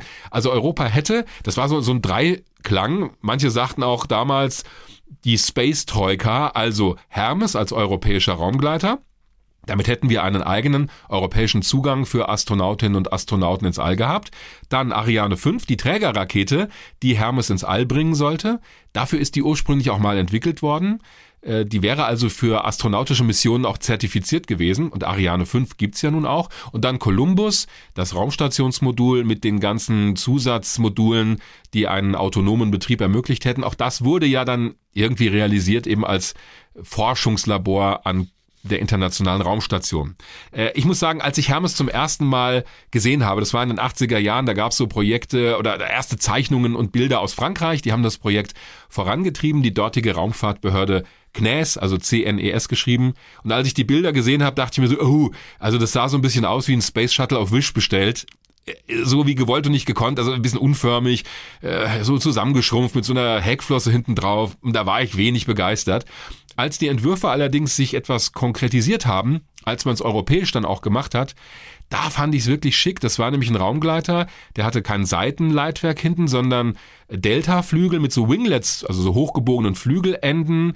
Und ich fand, das sah ziemlich schnittig aus, wäre auf der Spitze einer Ariane 5 ins All gestartet. Also das hat mir allein von der Optik her gefallen. Und auch diese Idee von Französisch-Guayana aus, unabhängig von irgendwelchen anderen, ins All fliegen zu können. Das fand ich faszinierend, die Idee, dass wir Europäer sowas können. Und das war ja noch in der Zeit, da ist dann gerade die Sowjetunion auseinandergefallen. Also das war in dieser Umbruchphase, auch Ende der 80er, Anfang der 90er Jahre. Zum ersten Mal wurde Hermes 1987 als ESA-Projekt erwähnt bei einer Ministerratstagung. Da werden ja immer solche Projekte dann auch diskutiert. Mit diesen drei Bestandteilen, die ich gerade erwähnt habe. Der damalige Entwurf für Hermes sollte 18 Meter lang werden, 11 Meter Spannweite, zwei Piloten und bis zu vier Wissenschaftler oder Wissenschaftlerinnen an Bord. Frühe Entwürfe hatten sogar so einen Frachtraum vorgesehen, aus dem kleine Satelliten hätten ausgesetzt werden können. Das wurde später alles gestrichen, auch weil Hermes immer schwerer wurde und gar nicht so viel Nutzlast hätte transportieren können. Der Entwurf wurde im Laufe der Jahre immer wieder umkonstruiert, denn das Problem war, und das kam halt dazu, das Rettungssystem für die Besatzung wurde immer wieder umkonstruiert.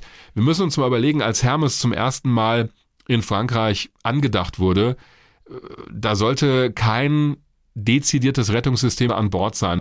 Erst nach Challenger, also nach diesem furchtbaren Raumfahrtunglück im Januar 1986, der Explosion über dem Kennedy Space Center, als sieben Männer und Frauen äh, ums Leben gekommen sind bei der Explosion der amerikanischen Raumfähre des Space Shuttles, da hat man sich gedacht, okay, also wir müssen bei Hermes irgendwas machen. Und dann ging's los. Sie wollten eine abtrennbare Kabine bauen, also wo dann die Besatzung komplett mit der gesamten Cockpit-Einheit abgesprengt worden wäre. Das wäre dann am Fallschirm niedergegangen. Danach hieß es doch, nee, wir, das wird alles zu schwer, wir brauchen wieder Schleudersitze, die müssen aber eingekapselt sein. Dann hat man das durchgerechnet, denn diese Rettungskapsel für Hermes wäre mehr als drei Tonnen schwer gewesen. Also da bleibt kaum mehr was für die Nutzlast hinten übrig. Also hat man das Projekt kleiner gemacht, ist zurück zu Schleudersitzen gegangen, die aber eingekapselt waren, wie gesagt. Am Ende hat man gesagt, nee, es passen nur noch drei Besatzungsmitglieder rein, mehr kriegen wir nicht unter. Auch hinten der die Laderaumtüren wurden gestrichen, das wäre alles geschlossen gewesen. Also eigentlich eine bessere geflügelte Raumkapsel, aber mit halt viel mehr Flexibilität als so eine Crew Dragon oder äh, was jetzt Boeing baut, der Starliner. 21 Tonnen hätte das Ding am Ende gewogen beim Start, inklusive eines Versorgungsmoduls hinten dran mit Triebwerken und auch mit einer Luftschleuse. Man hätte also rückwärts andocken müssen an was für auch immer eine geartete Raumstation. Ja, und da wurde es halt immer schwieriger. Drei Tonnen Fracht hätten reingepasst. Jeweils die Hälfte in Hermes selbst und die andere Hälfte in diesem Adapter. Zum Vergleich, die Crew Dragon von SpaceX kann rund das Doppelte mitnehmen heute. Der erste Start rutschte immer weiter nach hinten von den 90er Jahren in die 2000er Jahre und ab 1992 wurde Hermes auch immer weiter verdrängt von anderen Prioritäten bei der ESA, der Europäischen Raumfahrtbehörde. Man wollte sich auf Columbus konzentrieren als Teil der neuen internationalen Raumstation Freedom, wie sie damals noch hieß. Dazu kam der Zerfall der Sowjetunion. Russland war jetzt als Partner da und die hatten eine eigene Trägerrakete, die Soyuz, die konnten die anderen dann natürlich auch verwenden. Also da war der Druck auch gar nicht mehr so da, ein eigenes europäisches Transportsystem zu bauen. Ende der Geschichte. Ende 1992, Anfang 1993 ist Hermes still und leise beerdigt worden. Was ich persönlich schade finde, und das war jetzt auch wieder so ein Parforce-Ritt durch die Geschichte von Hermes. Wer das genauer wissen möchte, es gibt einen richtig dicken Wälzer, erschienen bei Springer, Spaceplane Hermes, geschrieben von Luc van den Abelen. Da ist wirklich alles drin, was ich jemals über Hermes wissen wollte und auch nicht. Also ich habe nie so viele Informationen auf einem Fleck gefunden über dieses Projekt. Gutes Buch und kann man mehrere Nächte sich mit um die Ohren schlagen. Fazit, woran ist Hermes am Ende gescheitert? Ich dachte auch, ist ja klar, Geld. Logisch, es wurde immer teurer, wurde immer komplizierter. Es konnte am Ende nicht mehr das, was versprochen wurde. Aber es war auch, glaube ich, der fehlende Wille von Europa insgesamt, sowas gegen alle Widerstände durchzusetzen, also auch gegen alle finanziellen Probleme anzugehen. Denn wenn wir schauen, Galileo, das europäische Satellitennavigationssystem, ist auch viel, viel, viel, viel, viel teurer geworden als am Anfang. Es wurde aber von der Europäischen Union am Ende finanziert und realisiert. Wenn das mit Hermes gewesen wäre, wenn man das als das vorrangige Ziel für Europas Raumfahrt definiert hätte und damals schon so eine starke Institution wie die EU gehabt hätte, so wie es sie heute ist, dann wette ich, dann wäre das was geworden. Ja, ich glaube, dass Politik da wirklich eine ganz große Rolle gespielt hat, dass Hermes nichts geworden ist. Also braucht man nur mal ein bisschen auf die deutsche Politik gucken damals. Oh ja. Also schon in der deutschen Bundesregierung gab es sehr starke Befürworter. Ganz bekannter Name Franz Josef Strauß, der ehemalige bayerische Ministerpräsident. Ein im Grunde genommen sehr starker Befürworter, Lobbyist für eine ambitionierte deutsche Raumfahrtpolitik, ja. Auch die Namen Genscher und Kohl interessanterweise fallen aus dieser Zeit als Hermes Befürworter. Im Forschungsministerium unter dem damaligen Minister Riesenhuber war man kein Freund von Hermes, weil man von Anfang an gesagt hat, es ist zu teuer, ähm, technische Nutzen ist fragwürdig, Stichwort geringe Nutzlast. Also schon in der deutschen Regierung war Hermes nicht unumstritten. Da gab es verschiedene Kräfte. Das ist für so ein Projekt sicher auch nicht gut.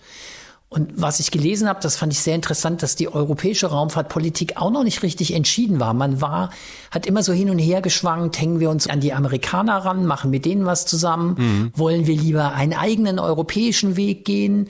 Dann gab es wieder die Nationen, die teilweise nationale Interessen hatten. Und ich glaube, in diese gerade zu dieser Zeit komplizierte politische Gemengenlage ist Hermes reingeraten und das war's dann letztendlich für das Projekt. Ja, ich glaube nämlich technisch hätte Europa das auf jeden Fall geschafft. Es sind ja auch Technologien entwickelt worden, gerade auch was Hitzeschutzsysteme angeht oder Lebenserhaltungssysteme von denen die spätere europäische Raumfahrtentwicklung profitiert hat. Europa hat es ja auch geschafft, und es wurde in Bremen gebaut, ein Labor für das amerikanische Space Shuttle zu bauen, das hinten im Laderaum mitgeflogen ist, nämlich das Space Lab.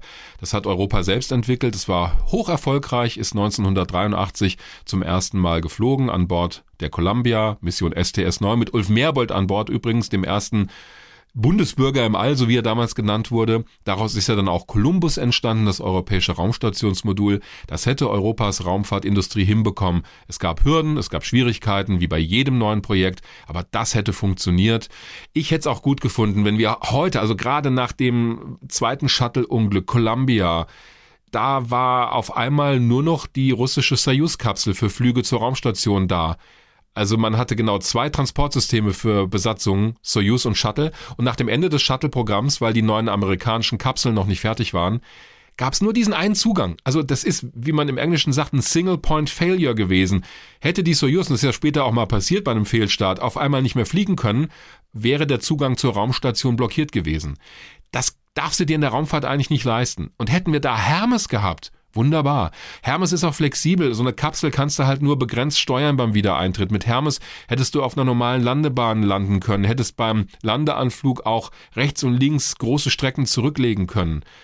Ich finde das Ding einfach auch sehr attraktiv. Ich mag Raumgleiter, zumindest für den Zubringerdienst in die niedrige Erdumlaufbahn. Wenn es weiter rausgeht ins All, da können wir nichts mit anfangen, aber ich hätte es schick gefunden und äh, auch von Kourou aus eine Besatzung starten zu sehen. Das wäre toll gewesen. Eins hast du angesprochen, die deutschen Interessen. Sagt dir das Projekt Sänger was?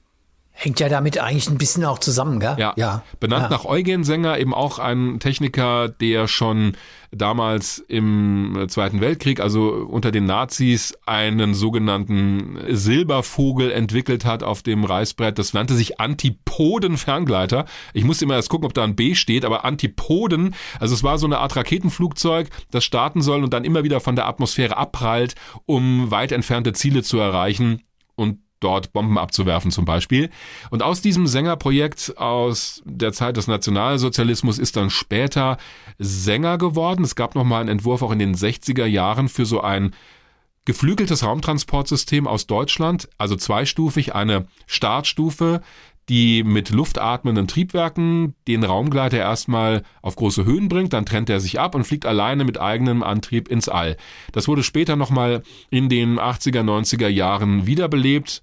Es nannte sich Sänger 2 und es wird immer auch so ein bisschen als Konkurrenzprojekt dargestellt zu Hermes oder zumindest als ein Projekt, an dem Deutschland eigene Interessen hat und wie es so ist, äh, um die eigene Industrie dann zu fördern, denn äh, federführend bei Hermes waren die Franzosen. Also Deutschland hatte da einen wesentlich geringeren Anteil in der Finanzierung am Anfang.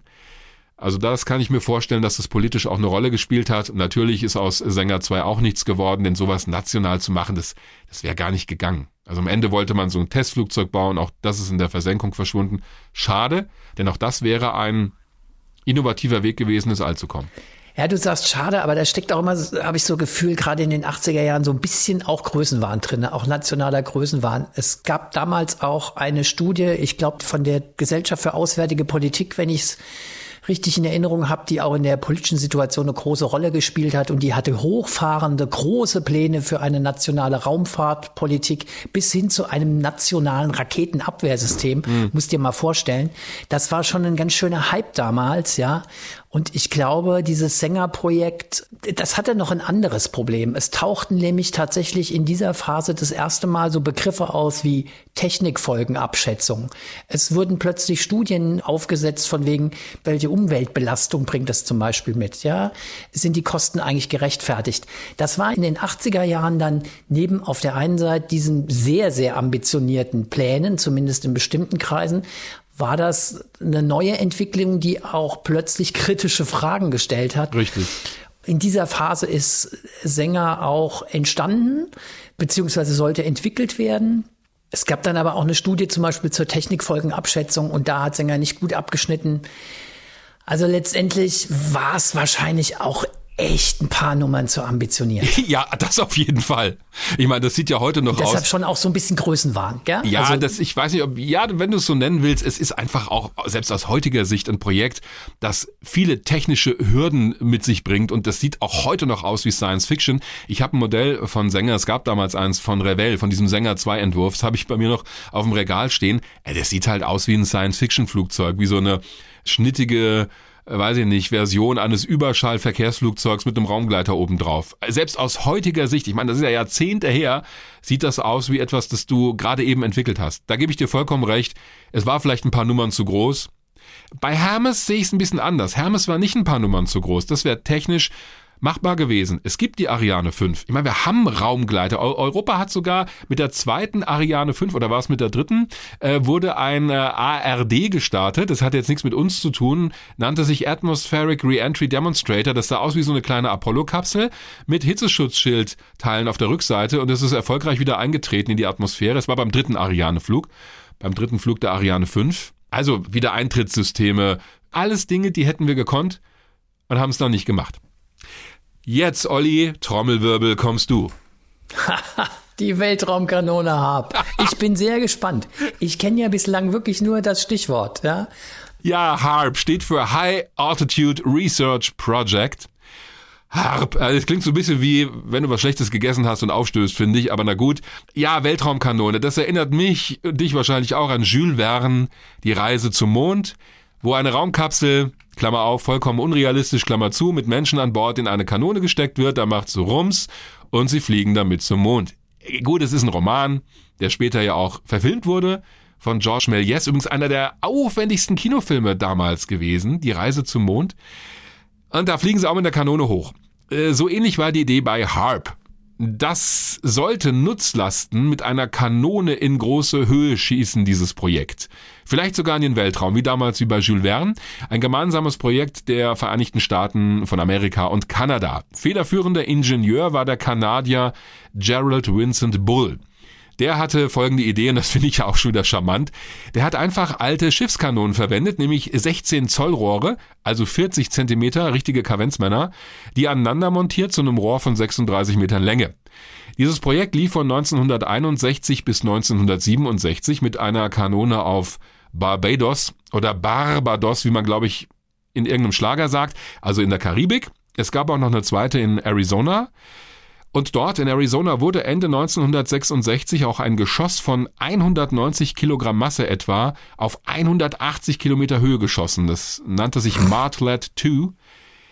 Und auch schon vorher wurden damit regelmäßig Geschosse an die Grenze zum Weltraum geschossen. Und da auch schon mal meine erste Einschätzung. Also für Höhenforschungsprojekte, was du sonst mit Höhenforschungsraketen machst, um die höhere Atmosphäre zu erforschen, für sowas kann ich mir vorstellen, hat das Sinn, so ein Projekt. Denn das ist günstig und du kannst regelmäßig Nutzlasten auf solche Höhen befördern. Die große Herausforderung war oder die Schwierigkeit bei diesem Projekt, du erreichst ja die höchste Geschwindigkeit und auch die höchste Beschleunigung vor allen Dingen an der Mündung der Kanone. Also es ist anders als bei einer Rakete. Die beschleunigt langsam und gemächlich, die Beschleunigung wird immer stärker und die Endgeschwindigkeit erreicht sie ganz am Ende. Bei dieser Kanone musst du die ja mit einem unglaublichen Affenzahn aus dem Rohr rausschießen und dann es wurden später auch natürlich Treibsätze noch montiert, aber wenn du nur ein Geschoss rausschießt, dann wird es, sobald es die Kanone verlässt, immer langsamer, langsamer, langsamer. Es wird ja abgebremst durch die Atmosphäre, natürlich auch durch die Erdschwerkraft. Und das ist anders als bei einer Rakete. Das heißt, die höchste Beschleunigung wirkt beim Start. Und das sind mehrere tausend G gewesen, also ein tausendfaches der Erdanziehung. Die Messgeräte mussten deshalb eingeharzt werden, damit die Elektronik das übersteht. Jetzt brauchen wir gar nicht zu fragen, ob Menschen das überlebt hätten. Natürlich nicht. Die wären danach, ich weiß es nicht, flach wie ein Blatt Papier gewesen, wenn überhaupt. Also das funktioniert nicht für astronautische Missionen. Es funktioniert auch nicht mit einer Kanone gleich in die Umlaufbahn zu gehen. Dafür hätte dieses Geschoss weiterentwickelt werden müssen und es gab es auch diesen Entwurf, nannte sich Martlet 4. Eine kleine Rakete in Form eines Geschosses. In der Basisversion hättest du damit 23 Kilogramm in eine niedrige Erdumlaufbahn bringen können, also in rund 400 Kilometer Höhe am höchsten Punkt. Mit Flüssigkeitstriebwerken in dieser Rakete sogar 90 Kilogramm. Daraus wurde nichts, das Programm wurde 1967 beendet. Auch darauf geht Eugen Reichel in seinem Buch geheime Raumfahrtprojekte ein und er stellt es dann eben auch als einen politischen Streit dar. Das fand ich auch interessant, dass es eben auch politische Gründe gab, äh, wer bringt eigentlich Dinge in den Weltraum, wer startet eigentlich Satelliten. Gerald Bull allerdings, der Ingenieur, der war so besessen von diesem Projekt, der hat einfach, so wird das immer auch beschrieben, gerne an Kanonen rumgeschraubt. Das war halt sein Ding. Also das hat ihn fasziniert und deshalb war es ihm eigentlich auch erstmal relativ egal, welchen Partner er hat für das Projekt. Er hat also weitere Partner gesucht und sie am Ende, Achtung, im Irak gefunden. Äh, für Saddam Hussein hat er dann eine Riesenkanone konstruiert und auch angefangen zu bauen. Das nannte sich Projekt Babylon. Eugen Reichle schreibt in seinem Buch, dass Gerald Bull den Irak davon überzeugt hat, dass das Land nur ernst genommen wird, auch von den anderen großen Nationen, wenn es ein Raumfahrtprogramm hat, wenn es Satelliten starten kann. Es sei also nicht zuerst eine militärische Entwicklung gewesen, auch, und ich meine, das spricht wiederum für sich, weil die Kanone halt, die konntest du nicht schwenken, also konntest nur in eine Richtung schießen, im Prinzip auf ein Ziel. Sie wäre auch leicht aus der Luft zu bekämpfen gewesen, die hättest du nicht abbauen können, also eine gezielte Bombe drauf und dann wäre das Ding kaputt gewesen. Aber es gab natürlich auch damals den großen Verdacht, dass Saddam Hussein sich da eine Riesenkanone baut, um Israel anzugreifen. Nach dem Golfkrieg, nach der Operation Desert Storm, wurden auch Teile dieser Kanone, also die teilweise fertiggestellte Kanone entdeckt im Irak. Gerald Bull hat es allerdings nicht mehr miterlebt. Der wurde am 22. März 1990 in Brüssel erschossen, umgebracht. Da war auch der Sitz seiner Firma Space Research Corporation. Und viele waren damals davon überzeugt, dass der israelische Geheimdienst dahinter steckt. Dieser Vorwurf kam unter anderem aus Großbritannien. Das wurde aber nie bewiesen. Es ist nie jemand verurteilt worden wegen dieses Mordes. Also mein Fazit vom Prinzip her wäre das machbar gewesen sicherlich, denn es wurden ja schon Nutzlasten in große Höhen geschossen. Aber wenn wir heute die Entwicklung dieser ganzen kleinen Trägerraketen sehen, auch davon hatten wir es schon in der Folge über den deutschen Weltraumbahnhof, die sogenannten Micro-Launcher, dann bist du damit auch sehr viel flexibler. Du kannst verschiedene Umlaufbahnen ansteuern, auch verschiedene Bahnebenen. Also wenn wir uns diese Kanone im Irak mal anschauen, die ist unbeweglich. Die schießt nur in eine Richtung unter einem bestimmten Winkel. Du wärst also, wenn du was ins All hättest schießen wollen, immer in einer Umlaufbahn, in einer Bahnebene gelandet. Du hättest sie nicht nach rechts und links schwenken können. Ah, also das erschließt sich mir nicht so richtig, warum das jetzt das Ei des Kolumbus sein soll. Und diese hohe Beschleunigung beim Start von mehreren tausend G, das ist nur für bestimmte Nutzlasten denkbar. Also ein Satelliten mit empfindlichen Solarzellenauslegern oder irgendwelchen äh, Messgeräten, die eben nicht ganz hohe Beschleunigungen vertragen, den hättest du da nicht reinpacken können. Wofür es sinnvoll gewesen wäre, um Messinstrumente in die hohe Atmosphäre zu schießen, denn die müssen auch bei einem Start einer Höhenforschungsrakete relativ hohe Beschleunigung aushalten, allerdings äh, deutlich unter 1000 G. Hm. Also ich würde mal sagen, der Raumfahrt ist nichts verloren gegangen. Ja, also hört sich so an. Ich meine, die Geschichte ist mit dem Entwickler, der dann in Brüssel erschossen wird, das ist ja Thriller-like, aber ansonsten mal rein technisch habe ich das Gefühl, nee, also es hat schon seine Gründe.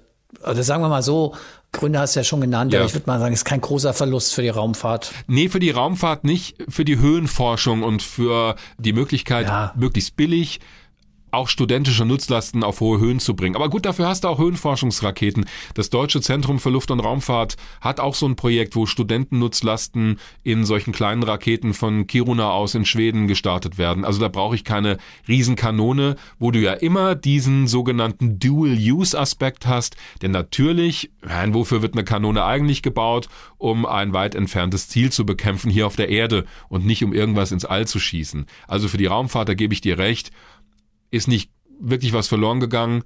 Mich fasziniert's auch nicht so. Ja, da macht's halt bumm und da fliegt das vorne raus. Ja, und dann ja. hast du da oben so was eingeharztes drin oder vielleicht einen lustlosen Satelliten, ich weiß nicht. Aber interessant ist, dass es dich trotzdem fasziniert hat. Mich hat nur der Begriff hellhörig gemacht, aber ansonsten kann man echt sagen, komm, Strich drunter. Womit wir bei ah, NERVA wären, das habe ich mir natürlich gewünscht. Nuclear Engine for Rocket Vehicle Application, zu Deutsch Kernenergietriebwerk für Raketenvehikel-Anwendung. Ah, ich liebe diese holprigen Übersetzungen. Also da sind wir auch schon mal drauf eingegangen in unserer Mars, Mond und auch Antriebsfolge. Nerva war ein Kernenergietriebwerk für Raketen. Das ist nie ins All geflogen, aber es ist in den 60er und 70er Jahren fertig entwickelt und getestet worden in der Wüste von Nevada.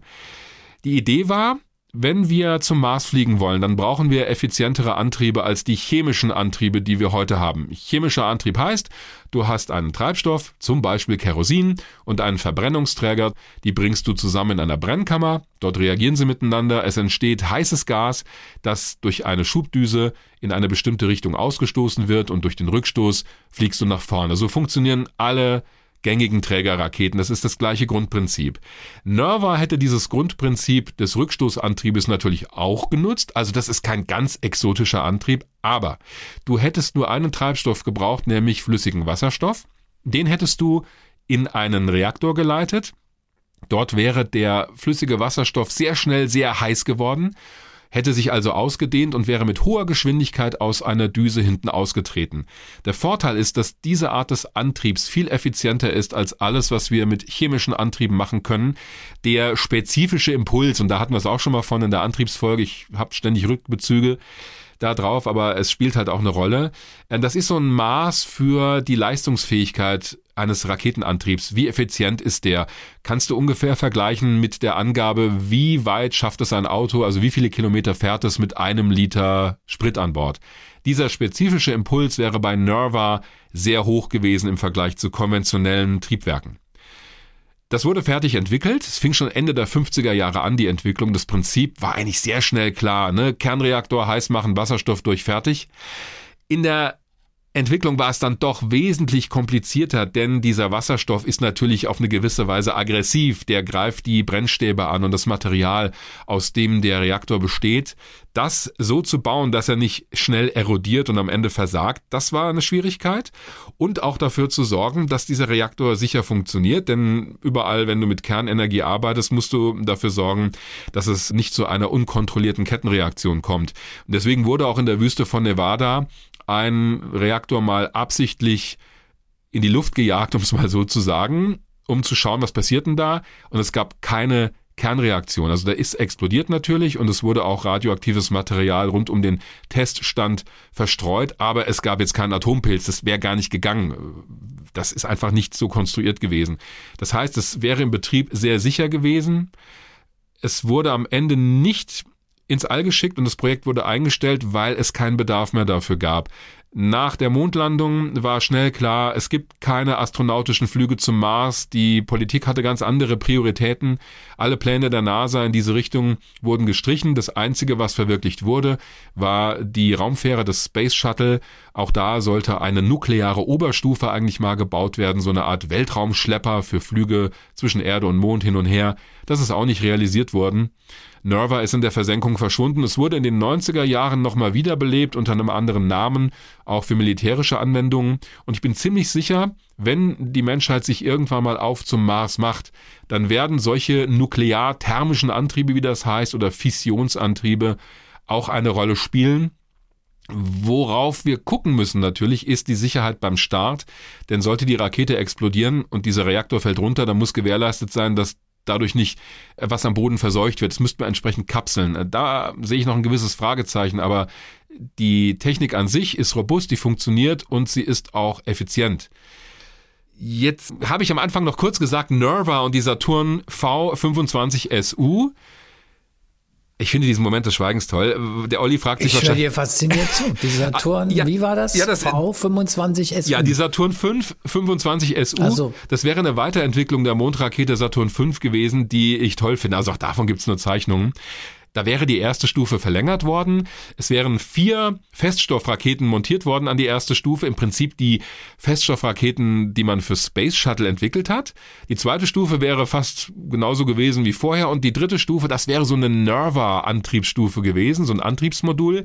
Und daraus, mit mehreren Starts, hättest du in der Erdumlaufbahn ein Mars-Raumschiff zusammenbauen können und damit eine Besatzung zum Mars schießen können, schon in den 1980er Jahren. Deswegen finde ich diese Weiterentwicklung der Saturn V einfach klasse, weil du hättest nichts grundsätzlich Neues erfinden müssen. Es wäre mit der vorhandenen Technik möglich gewesen, Menschen in den 80er Jahren zum Mars zu schicken. Gut, heute wissen wir viel mehr über den Mars und die Umgebungsbedingungen und über Reisen durchs All und dass das alles nicht so trivial ist. Aber so von der Start- und Raumschiffinfrastruktur wäre das gegangen. Deswegen ein weinendes Auge meinerseits, was Nerva angeht. Klar, auch da kannst du sagen, es ist am Geld gescheitert. Es ist aber natürlich am politischen Willen gescheitert, denn man brauchte es nicht mehr. Es gab keinen Bedarf mehr für diese Art des naja, Antriebs. Naja, naja, naja. Also ich meine, eins ist ja klar. Wenn du Geld irgendwie unendlich hast, kannst du ja alles finanzieren. Von daher ist das echt so ein bisschen so eine Binse, gell? Es ist am Geld gescheitert. Ja, ist so, aber das ist ja irgendwie, eigentlich ist es ja selbstverständlich. Mit dem politischen Willen, ja, kann ich nachvollziehen, aber so wie du das beschreibst, es gab halt auch einfach dann keinen Bedarf, ja? ja. Also dann hätte man halt wirklich sagen müssen, jetzt waren wir auf dem Mond, jetzt gleich weiter zum Mars, ja? Da habe ich aber auch das Gefühl, die Idee war vielleicht auch einfach ein bisschen zu früh, gell? Also du sagst ja auch, wenn wir jetzt über bemannte Missionen zum Mars reden, werden sicher auch Elemente von Nerva wieder auftauchen, halt eben diese Technik. Klingt auch so, als wärst du die Idee zum falschen Zeitpunkt vielleicht gewesen. Auch bisschen zu früh. Ja, es wurde während Apollo natürlich alles Mögliche ersonnen, um danach weiterzumachen. Äh, Flüge zum Mars, eine ständig mit Astronautinnen und Astronauten besetzte Station auf dem Mond, Pendelverkehr zwischen Mond und Erde, eine große Raumstation, ein Shuttle. Das wäre ein gigantisches Programm gewesen und da war der politische Wille gar nicht mehr da. Also nach Apollo war Schluss mit den großen, prestigeträchtigen Raumfahrtprojekten das war eine Zeit, die war nicht mehr so zu wiederholen. Wäre es in diesem Apollo-Spirit weitergegangen, wäre das vielleicht was geworden. Aber ich denke, wenn wir zum Mars wollen, brauchen wir nuklear-thermische, nuklear-elektrische Antriebe auch, also, oder auch diese Plasmatriebwerke, also irgendwas, was über chemische Antriebsmethoden hinausgeht, das kann auch die Reisezeit verkürzen. Also sprich, möglicherweise war bei Nova nicht alles umsonst. Nein, auf keinen Fall. Die Entwicklung mit Sicherheit nicht und die ganzen technischen Unterlagen existieren ja auch noch. Gut, nach so viel Technik bin ich tatsächlich ein bisschen froh, dass wir jetzt zur Mars One kommen. Ja. Weil das hat jetzt mal tatsächlich, zieht seine Faszination eigentlich nicht aus technischen Aspekten, sondern eher aus ethischen und aus ähm, anderen Faktoren, die da eine Rolle spielen. Genau, Mars One war das Projekt eines Niederländers, Bas Lansdorp, mit der Technik von SpaceX. Also das war ein Projekt, das mit der Entwicklung von SpaceX, mit den Dragon-Raumkapseln immer mehr an Bedeutung gewonnen hat, weil auf einmal eine Technologie da war, die theoretisch in der Lage gewesen wäre, Menschen privatwirtschaftlich finanziert zum Mars zu bringen. Und zwar nicht erst in 30 Jahren, sondern relativ bald. Äh, diese Technologie hat Bas Lansdorp immer auch als Grundlage für seine Pläne genommen. Die Idee war es, Menschen zum Mars zu schicken, ohne die Möglichkeit zurückzukehren, also nur dort zu landen, eine Kolonie aufzubauen und mit den Ressourcen dort und mit Hilfe von Nachschubflügen von der Erde zu überleben. Das Ganze sollte finanziert werden über Fernsehgelder, also über TV-Einnahmen äh, in Form einer Art Castingshow. Also wer fliegt am Ende damit? Auch die Fernsehübertragungsrechte sollten vermarktet werden, so ein bisschen wie große Sportereignisse, Champions League, ich weiß nicht, Bundesliga, whatever, Olympische Spiele denn es wären äh, Milliarden, äh, ich weiß nicht, zig Milliarden notwendig gewesen, um das zu finanzieren, privat vor allen Dingen zu finanzieren. Und daran ist es am Ende auch gescheitert. Was ich aber interessant fand, also das Projekt, können wir kurz machen, ist in der Versenkung verschwunden, Klammer auf, zu Recht, Klammer zu, denn ich halte es technisch für nicht seriös. Es wären wahrscheinlich viele Menschen auch auf dem Mars gestorben, weil äh, also die Möglichkeit auch nicht zurückzukehren, hätte sie auf diesem Planeten auf Gedeih und Verderb für immer bleiben lassen. Also zumindest bis irgendjemand kommt und sie abholt und dann wären die vielleicht gar nicht mehr am Leben gewesen. Und es ist halt nicht trivial, auf dem Mars mal ebenso zu überleben. Open End, nee, da mache ich nicht mit. Es war auch von der ganzen äh, Organisation her, finde ich, halbseiden. Also, also bitte mit einer Fernseh-Casting-Show Leute zum Mars zu schicken. Wo bleibt da die Wissenschaft? Wo bleibt da das Eigentliche, was mal Menschen zum Mars bringen soll? Auch so diese Faszination und vor allen Dingen es nicht als profitorientiertes Projekt zu machen. Hallo? Also, nee, nee, nee, nee, nee. Also, siehst, da sträuben sich bei mir viele Nackenhaare. Allerdings, und da komme ich zu dem, was mich bei dem Projekt dann doch fasziniert hat. Die Menschen, die sich dort gemeldet haben, es haben sich jede Menge Freiwillige gemeldet. Es gab auch eine erste Auswahlrunde, ich glaube von 100, die dann für die erste Stufe ausgewählt wurden. Es wären natürlich dann immer weniger geworden. Und mit einem habe ich auch mal gesprochen für eine Schweizer Jugendzeitschrift, mit einem Schweizer, der sich da beworben hat. Und das waren auch die anderen, es gab ja auch Fernsehdokumentationen darüber. Und die Leute, die da zu Wort kamen, die Männer und Frauen, die haben das alle sehr vernünftig begründet und denen habe ich ihre Faszination auch abgenommen für dieses Projekt.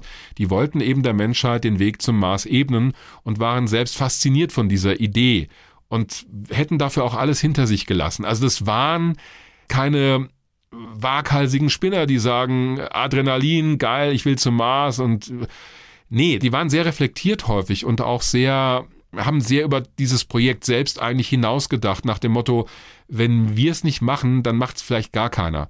Und das Zweite, was ich de, an dem Projekt durchaus interessant gefunden habe, bei all den Unzulänglichkeiten in der Technik hat immerhin Mars One mal versucht durchzuspielen, was mit dem Stand der Technik und dem, was wir in den kommenden Jahren entwickeln werden, möglich ist. Also wirklich mal zu zeigen, es würde gehen. Wir könnten wahrscheinlich Menschen erfolgreich zum Mars bringen. Ob sie dort erfolgreich überlebt hätten, ist die andere Frage.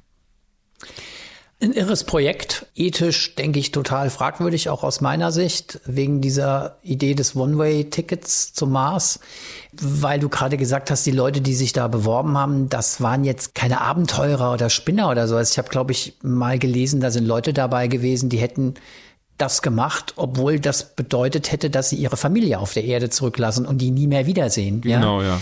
Also das waren wirklich Leute, ich glaube, die hatten nach dem, was ich gelesen habe, wirklich so Entdeckermotive, auch sehr hehre Motive, aber was ich schon krass finde, welchen Preis die Leute zu zahlen bereit gewesen wären, um eben diese Idee, Mission zum Mars die verwirklichen zu können. Davor habe ich auch Respekt wirklich. Ich kann es mir selber überhaupt nicht vorstellen. Also da wäre für mich längst Schluss gewesen. Ich hätte mich da nie für beworben. Das will was heißen. Und das will was Der heißen. Weltraum Wagner hätte sich nicht beworben für eine Mission zum Mars. Nee, dafür hält mich doch zu viel auf der Erde langfristig. Also zu sagen, ich, ich breche alle Zelte ab und ich mache bei sowas mit und weiß nicht, was am Ende rauskommt und überlebe es Ja, vielleicht ja. auch gar nicht. Nee, das kann ich mir nicht vorstellen, aber ich respektiere das auch und war auch wirklich beeindruckt von manchen Argumentationen der Leute, die sich da ernsthaft beworben haben. Und ähm, ein bisschen melancholisch stimmt es für mich, weil ich einen Eindruck habe, die wurden auch ein bisschen verarscht. Also Ja, das würde auch so, denke ich auch, gell? Also die hatten, glaube ich, echt sehr seriöse Hintergedanken oder Motive, besser gesagt. Nicht Hintergedanken ist ein blöder Begriff, sehr seriöse Motive und sind da auch sehr reflektiert rangegangen. Und ich hatte auch so den Eindruck, als ich das gelesen habe, deren Idealismus hat man da auch echt ausgenutzt. So viel zu Mars One. Damit kommen wir zu dem letzten der Projekte, die wir auf der Liste hatten und bei dem wir ein bisschen diskutiert haben, gehört das da rein und ich habe gesagt, doch, auf jeden Fall.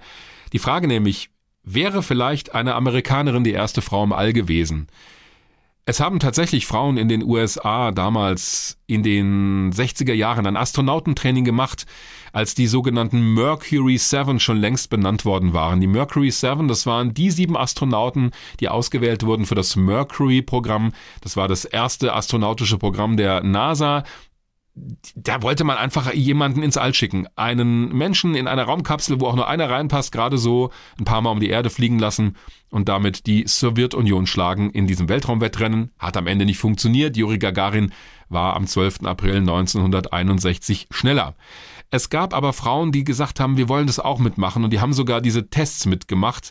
13 Frauen waren es am Ende, die alle diese Tests bestanden hatten, die also bereit gewesen wären medizinisch für eine Reise ins All. Die bekamen aber keine Chance für den Start und deswegen war dann Valentina Tereshkova aus der Sowjetunion 1963 die erste Frau im All. Ich habe darüber mit der Historikerin Amy Shearer Title gesprochen. Die ist auch bekannt in Raumfahrt-Fan- und Nerdkreisen, denn sie hat einen eigenen YouTube-Kanal, nennt sich Vintage Space. Da schaut sie auf frühere Raumfahrtprojekte, auch teilweise auf Projekte, die nicht verwirklicht wurden. Von daher passt es gut in diese Folge und auch über politische Zusammenhänge hat sie wirklich einen tollen Überblick. Ich kann den YouTube-Kanal wirklich empfehlen für alle, die sich da ein bisschen mehr reinfrickeln wollen. Und sie hat ein Buch geschrieben. Es nennt sich Fightin' for Space, Two Pilots and the Historic Battle for Female Spaceflight. Und da porträtiert sie zwei Frauen, die damals dieses Training mitgemacht haben. Und an deren Beispiel zeigt sie, woran sie am Ende gescheitert sind. Darüber habe ich mit ihr natürlich gesprochen auf Englisch. Ich werde aber zwischendurch jetzt immer mal zusammenfassen, was sie gesagt hat.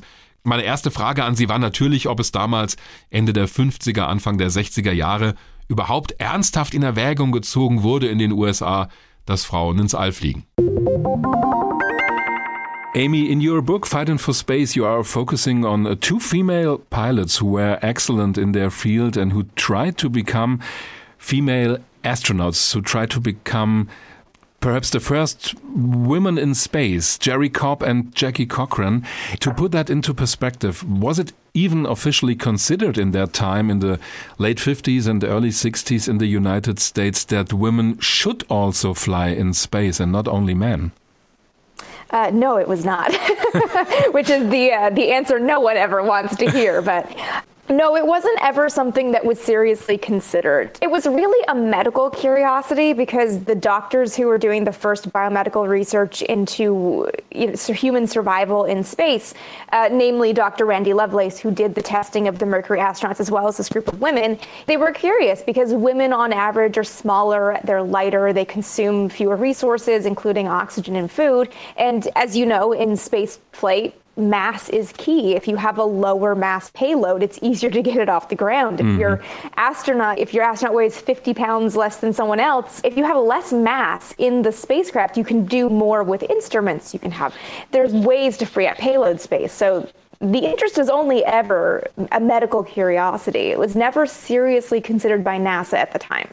But it's interesting the arguments you were just talking about, about the weight of women or the physiological aspects. I always thought it would have something to do with politics to get the first woman in space or something like that.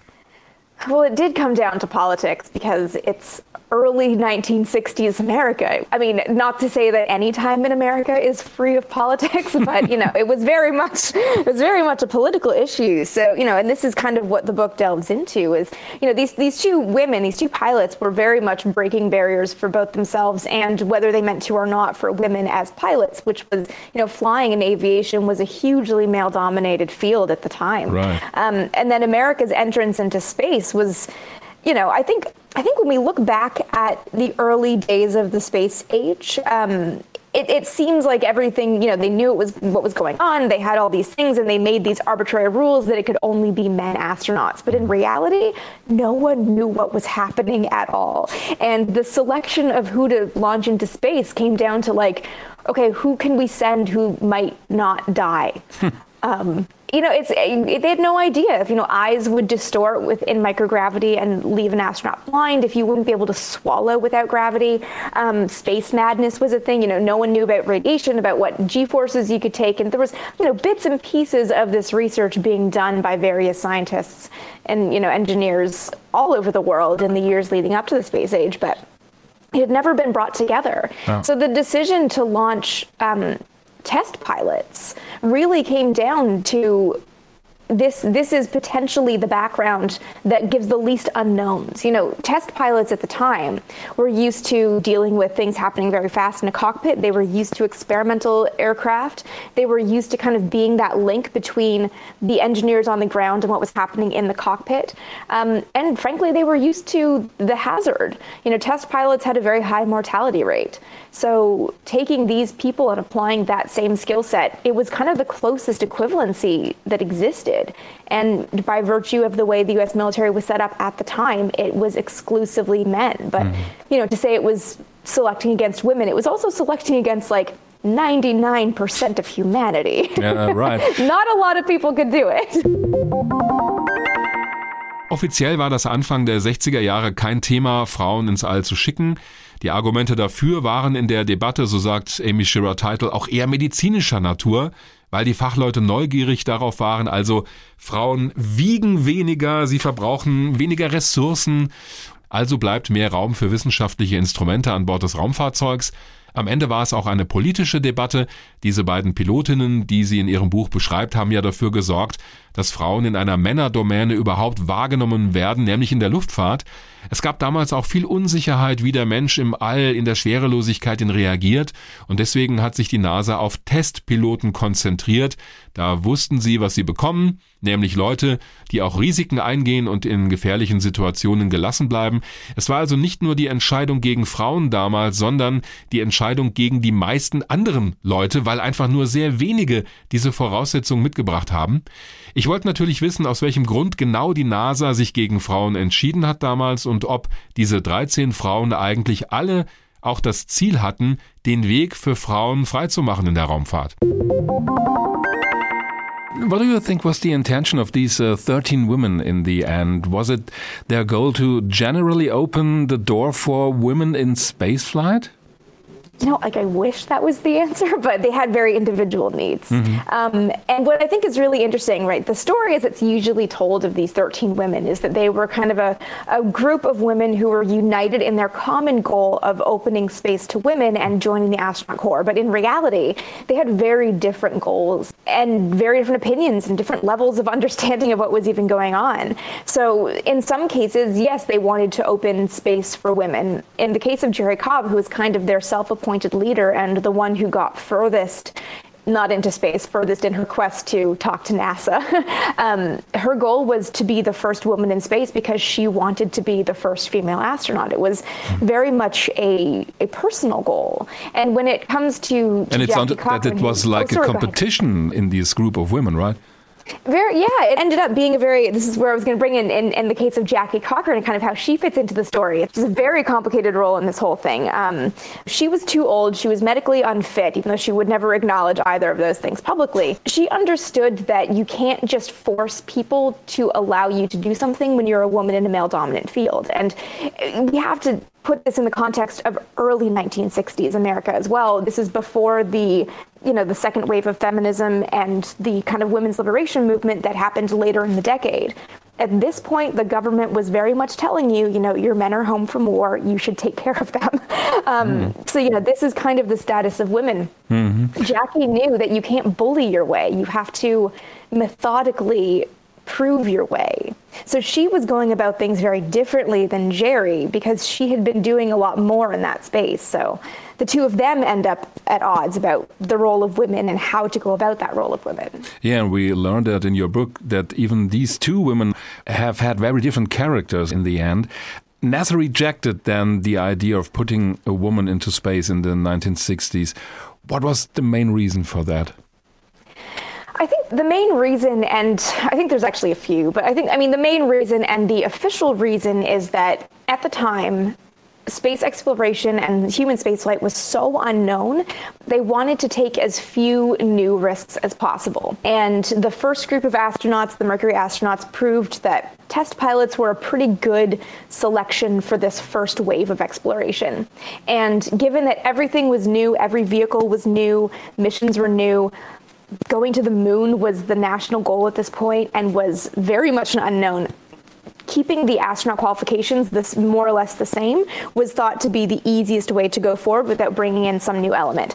Um, so and, they I mean, choose the safest up, path or the safest, safest option in the end. Yeah, the safest way. And this is, I mean, this is even considering like they knew how to deal with men going to the bathroom in space. Bringing women in, biologically speaking, was a huge unknown to deal with. Hmm. Um, so you know there's that but i also think jerry went about things in such a such a bad way that it actually just left such a bad taste in nasa's mouth that they weren't really wanting to consider women. Yeah, and it did take a long time before the first woman astronaut from the United States was actually flying in space. It was during the space shuttle program in the 1980s.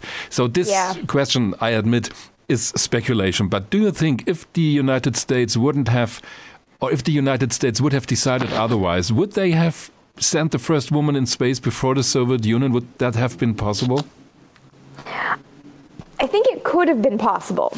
The Soviet Union, we, you know, whenever this topic comes up, people are want to say, you know, well, the Soviets had a more progressive view of women, except that they didn't. Mm. Um, they launched Valentina Tereshkova in 1963 because they were following the media coverage of Jerry taking on NASA and thought, well, if they're going to do this, we should do it first. and they just launched a woman in the Vostok spacecraft, as you know, is very automated. Mm. She didn't have to do too much. And there was also the propaganda goal that this shows that in the Soviet system, men and women, boys and girls, can grow up to be anything, whereas in the American system, they can't. So it was as much a propaganda win. And, you know, if anybody raises issue with that, it was 19 years before they launched another woman, yeah. and it was in reaction to Sally Ride's announcement. So, you know, America could have done the same thing. The Mercury spacecraft was largely automated. They could have very quickly trained up a woman and launched her for the sake of securing that first. Whether or not that would have um, led to a, you know, a, a denouement like in the Soviet program where it was, you know, a, a, propaganda mission and then it's 20 years before we see another female astronaut, or whether it would have actually started a mixed astronaut corps in the 60s rather than in the late 70s. I, I don't know. That's purely speculative, but America could have done it, but it wouldn't have fed into the larger goal. You know, NASA was not about the propaganda wins the same way as the Soviet Union was at the time. Über diese Mercury 13, also die äh, 13 Frauen, die damals dieses Training absolviert haben, wird gerne erzählt, dass sie alle zusammengestanden haben, um Frauen den Weg ins All zu ebnen. In Wahrheit waren sie aber sehr unterschiedliche Charaktere, hatten auch ganz individuelle Ziele. Es gab auch Konkurrenz. Das haben wir auch gerade gehört. Jerry Cobb, um die es in diesem Buch unter anderem geht, wollte zum Beispiel ganz klar die erste Frau im All werden. Dazu kam, dass Anfang der 60er Jahre die Rolle von Frauen in den USA noch eine ganz andere gewesen ist als heute, dass das noch ganz anders gesehen wurde. Der Krieg war noch nicht lange her. Da sollten sich die Frauen doch lieber zu Hause um die Männer kümmern, so hieß es, die ja so viel hinter sich hatten. Der offizielle Grund, erstmal keine Frau ins All zu schicken, war, wir wissen so wenig über astronautische Raumfahrt, da wollen wir so wenige Risiken wie möglich eingehen. Denn alles war neu, also nehmen wir Testpiloten, da kaufen wir uns am wenigsten Risiken und Unbekannte ein. Und diese Unbekannte wäre eben auch eine Frau im All gewesen. Dazu kam, dass Jerry Cobb sehr energisch fast schon verbissen die Chefetage der NASA genervt hat, dass eine Frau ins All geschickt werden sollte. Am besten natürlich sie und das hat für noch mehr Vorbehalte gesorgt, sagt Amy Shearer Title. Am Ende hat dann es bis 1983 gedauert, bis die erste Amerikanerin ins All geflogen ist an Bord des Space Shuttles, das war Sally Ride. Amy Shearer Title sagt, das ist zwar Spekulation, aber es wäre möglich gewesen, dass die USA damals der Sowjetunion hätten zuvorkommen können, zumal die Sowjets die Berichterstattung damals genau verfolgt haben über diese Frauen, die ins All wollten. Da gab es ja sogar eine Kongressanhörung, auch das finden wir in diesem Buch. Also haben sich die Sowjets gesagt, na, wenn die das nicht wollen oder es nicht schaffen, dann machen wir es halt. Und wenn wir jetzt über nicht verwirklichte Raumfahrtprojekte reden, wollte ich natürlich die Gelegenheit nutzen, lieber Oliver, von Es war mir klar. Es war mir klar. Was war dir klar? Dass du natürlich noch was anderes gefragt hast. Wenn du schon sagst, irgendwie wollte ich die Gelegenheit nutzen, hast du sie wahrscheinlich noch nach irgendeinem Projekt gefragt, das du irgendwie noch unterbringen wolltest. Ja, ja? du hast mich durchschaut und zwar mit Recht, denn ich habe Amy Shearer Title natürlich gefragt, was denn ihr Lieblingsprojekt war. Logisch. Also an gescheiterten Projekten. Hätte ja drauf auch noch so getarnt. Ja, ja, ja und, und ob solche Projekte eigentlich immer an zu wenig Geld scheitern.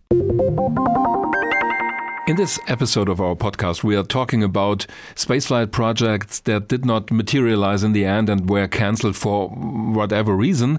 From your point of view, which of these projects could have made a significant difference in the way we explore space today? Oh, in do you mean in like any program yeah, that didn't right. get off the ground? Just oh, pick one I mean, that you think, okay, that would have been cool. We're going for my all-time favorite, dinosaur. ah, right. That's the small space plane, I think, from mm -hmm. the uh, U.S. Air Force that yes. didn't leave the drawing board, right?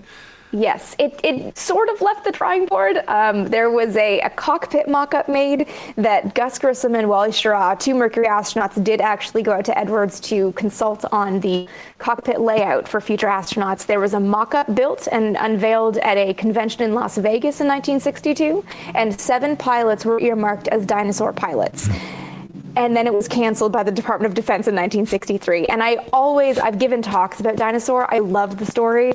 This thing was I, feel like I don't know if this analogy will work, but it was you know it's a camel. It was it was a horse made by a committee. It was you know the Air Force and NASA's predecessor, the National Advisory Committee for Aeronautics, were going back and forth over what this thing should be, whether it should be a bomber, whether it should be a research plane, whether it should be both. And it kept being reclassified to the point where it could never develop before the next change happened. And but think about the idea of a, a, single person space shuttle that could land anywhere in the world if needed was so much smaller than the shuttle we got was happening. And this was so know, much cooler than Mercury, right? Yeah, it had so much more pilot capability. It could make a runway landing. It was reusable. It couldn't have gone to the moon because a shuttle can't land without, you know, the atmosphere. It was designed to land on Earth, but building that capability with pilot functionality at the offset, I think is such a was such a cool alternate history that never happened. It's one of my favorite turning points in the space age to imagine what would have happened if Dinosaur had launched. Yeah, it reminds me a little bit of the story of the European space shuttle Hermes, which looked a a bit like Dinosaur, just from the wing layout, but it was much larger. So there were many projects that didn't leave the launch pad. And many say the main reason is always the lack of funding, the lack of money. Yeah. What do you think about it? Is that true in every case? I wouldn't say in every case. I think in a lot of cases, I mean, it is the case that space is extremely expensive, but if you don't have the you know financial and political support, you know, it, at least I know in the United States, it's not only funding that comes through Congress, so has to kind of go through these chains. It comes down from the White House. That adds a different political element where you see one administration canceling the previous administration's goals because they're at odds with what they want, but they're also at odds personally. You know, Nixon didn't like that Kennedy had beat him in 1960 and was not a huge fan of continuing on Kennedy's lunar program, so started cutting Apollo very quickly when he took office. So you see not only the funding, but the political goals as well. And there's a ton of things that we see pop up that just can't get past Congress, hmm. again, at least in the United States, because you have lawmakers and lobbyists arguing for the funding of a space program who are not scientists. And it ends up being this very strange thing. And I think a lot of what saves some programs is international cooperation because mm. once you have an international treaty in place, like with the International Space Station. You can't just outright cancel it because that brings other nations in. So you always have to consider the historical context, right? When you view such programs and, and ask the question why they are being cancelled. Yes, I'm a huge advocate of understanding history. yeah, that's what I think too, because you are a historian, right? So you have always Yeah. the historical perspective inside. So, Amy, Exactly. thank you very much for having you. Thank you so much for having me. I've, I've enjoyed this. Da haben wir es gehört. Ihr Lieblingsprojekt ist Dinosaur gewesen, die X-20. Das war so ein Ein-Mann-Mini-Shuttle, entwickelt von der amerikanischen Luftwaffe Ende der 50er, Anfang der 60er Jahre. Das sollte an der Spitze einer Titanträgerrakete starten. Es wurde aber eingestellt, vor allem weil der Entwurf immer wieder umgestaltet wurde und vor allem auch äh, die Frage, was es denn eigentlich sein soll. Ein Mini-Shuttle, ein Bomber, eine Experimentalmaschine. Das wurde immer wieder umdefiniert. Immerhin wurde ein 1 zu 1 Modell davon gebaut, das aber nicht fliegen konnte und auch ein Cockpit-Simulator. Das erinnert mich so ein bisschen an Hermes, an die europäische Raumfähre. Die ist ja auch über dieses Stadium nicht hinausgekommen. Bei Dinosaur kam es auch nicht zu einem Flugtest und Amy sagt, wer weiß, was mit so einem Mini-Shuttle alles möglich gewesen wäre zu dieser Zeit. Und das finde ich auch interessant. Das ist schon ein, ein abgedrehtes Projekt und auch einfach was, was so ein bisschen nach Buck Rogers aussieht. Na gut. Auf die Frage, ob Raumfahrtprojekte immer am Geld scheitern, hat sie gesagt, nicht immer. In den USA spielt ja auch eine Rolle, welche Weltraumpolitik der Kongress möchte, aber vor allem das Weiße Haus. Da kommen nicht alle Vorhaben durch den Kongress und es passiert auch, dass die neue Regierung jeweils die Projekte der Regierung davor streicht und was eigenes macht. Das haben wir in den vergangenen Jahren auch immer wieder gesehen, gerade in der astronautischen Raumfahrt, wenn wir über Flüge zum Mond oder weiter zum Mars reden, da kann man das sehr gut zeigen, was sie sagt. Und sie meint auch, viele Projekte werden gerettet, weil es internationale Zusammenarbeit gibt. Siehe internationale Raumstationen, dann gibt's nämlich Verträge, die eingehalten werden müssen und auch eine andere Verbindlichkeit, als wenn du das alleine machst. Soweit Amy Shearer Title. Ich finde, da hat sie recht, was die internationale Zusammenarbeit angeht. Das mag schwierig sein, mühsam und du musst dich mit verschiedenen Partnern arrangieren, aber es sorgt dafür, dass am Ende so etwas wie die ISS auch funktioniert. Dinosaur X20. Ja? ja? Ja, bitte? Nichts, nichts. Jetzt sag bloß, das kanntest du vorher nicht. Also ich nehme zur Kenntnis, dass du irgendwie durch das Interview mit Frau Teitel noch ein Projekt untergebracht hast, dass deine Rechnung von wegen jeder dürfte sich drei aussuchen, die ich eh schon sehr, also fand ich sehr zweifelhaft. Also ich würde mal sagen, anderthalb hätte ich mir mal Ja. irgendwie selber zugestanden. Ja, das Gewicht verschiebt sich noch mal ein bisschen zu deinen Lasten. Aber ich freue mich ein bisschen. Das finde ich. Kann aber jetzt noch nicht sagen, wow, Ja, ich wollte gerade fragen, warum eigentlich? kann doch nicht. Oder wollen wir jetzt zur Besserwisser-Frage kommen? Darf ich vorher noch ein Zitat bringen, um dieses Thema unverwirklichte Raumfahrtprojekte ein wenig melancholisch ausklingen zu lassen? Ich halte hier in meiner Hand einen Prospekt, es muss von Ende der 80er oder Anfang der 90er Jahre sein, über das europäische Raumfährenprojekt Hermes. Du siehst, ich komme immer wieder darauf. So eine kleine Broschüre von der ESA. Da steht hier auf der ersten Seite unter anderem der Satz, Hermes ist ein zukunftsweisendes und Begeisterung weckendes Vorhaben, das Europa seinen Forschern, Ingenieuren und Technikern und darüber hinaus seiner gesamten Jugend anbietet. Und ich meine, die schreiben da über ein Raumfahrtprojekt. Also ich weiß nicht, bei mir kommt sowas an. Ich finde das gut. Und finde es schade, dass es nichts geworden ist. Ich kann dir eigentlich gar nicht mehr richtig zuhören, weil ich platze vor Neugier, ehrlich gesagt. Okay, also du bist jetzt nicht mehr empfänglich für solche gefühlvollen Dinge. Du möchtest kommen zur Ich will jetzt unbedingt zur Besserwisser-Frage kommen. Ollis Besserwisser-Frage. Mit welcher Haltung soll ich jetzt in die Frage gehen? Ich ahne schon, dass jetzt irgendwas Gemeines kommt. Lehn dich zurück. Lehn dich zurück und genieße, was jetzt kommt.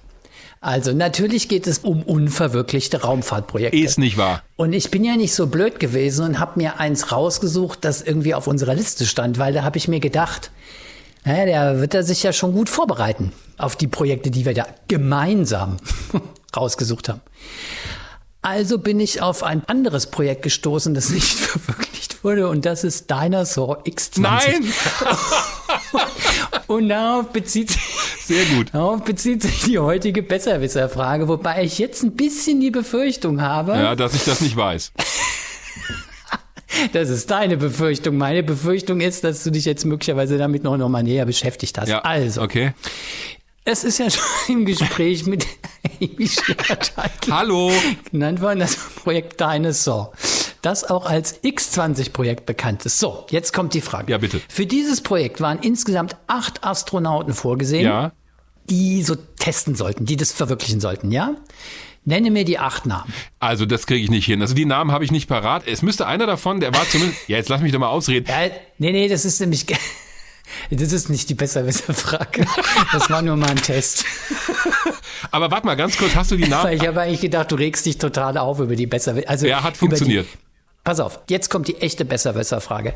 Einer der acht, Ja. einer der acht sollte später ein weltbekannter Astronaut werden. Wie lautet sein Name?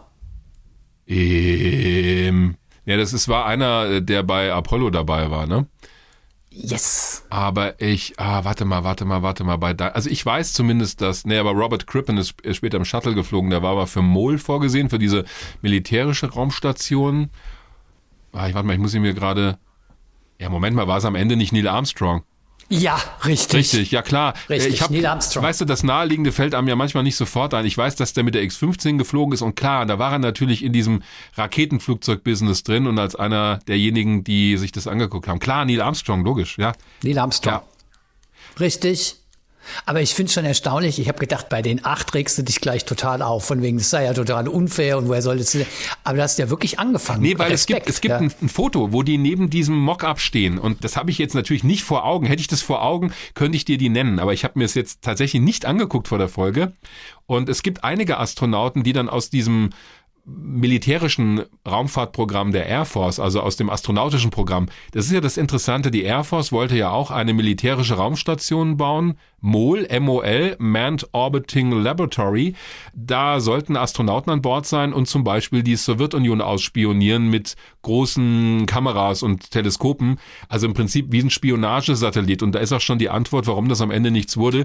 Die Entwicklung von Spionagesatelliten ist so schnell vorangegangen, dass gar keine Notwendigkeit mehr bestand, Menschen dort oben diese Aufgaben erledigen zu lassen. Und da war natürlich die Motivation und der Grund, eine militärische Raumstation zu bauen, hinfällig.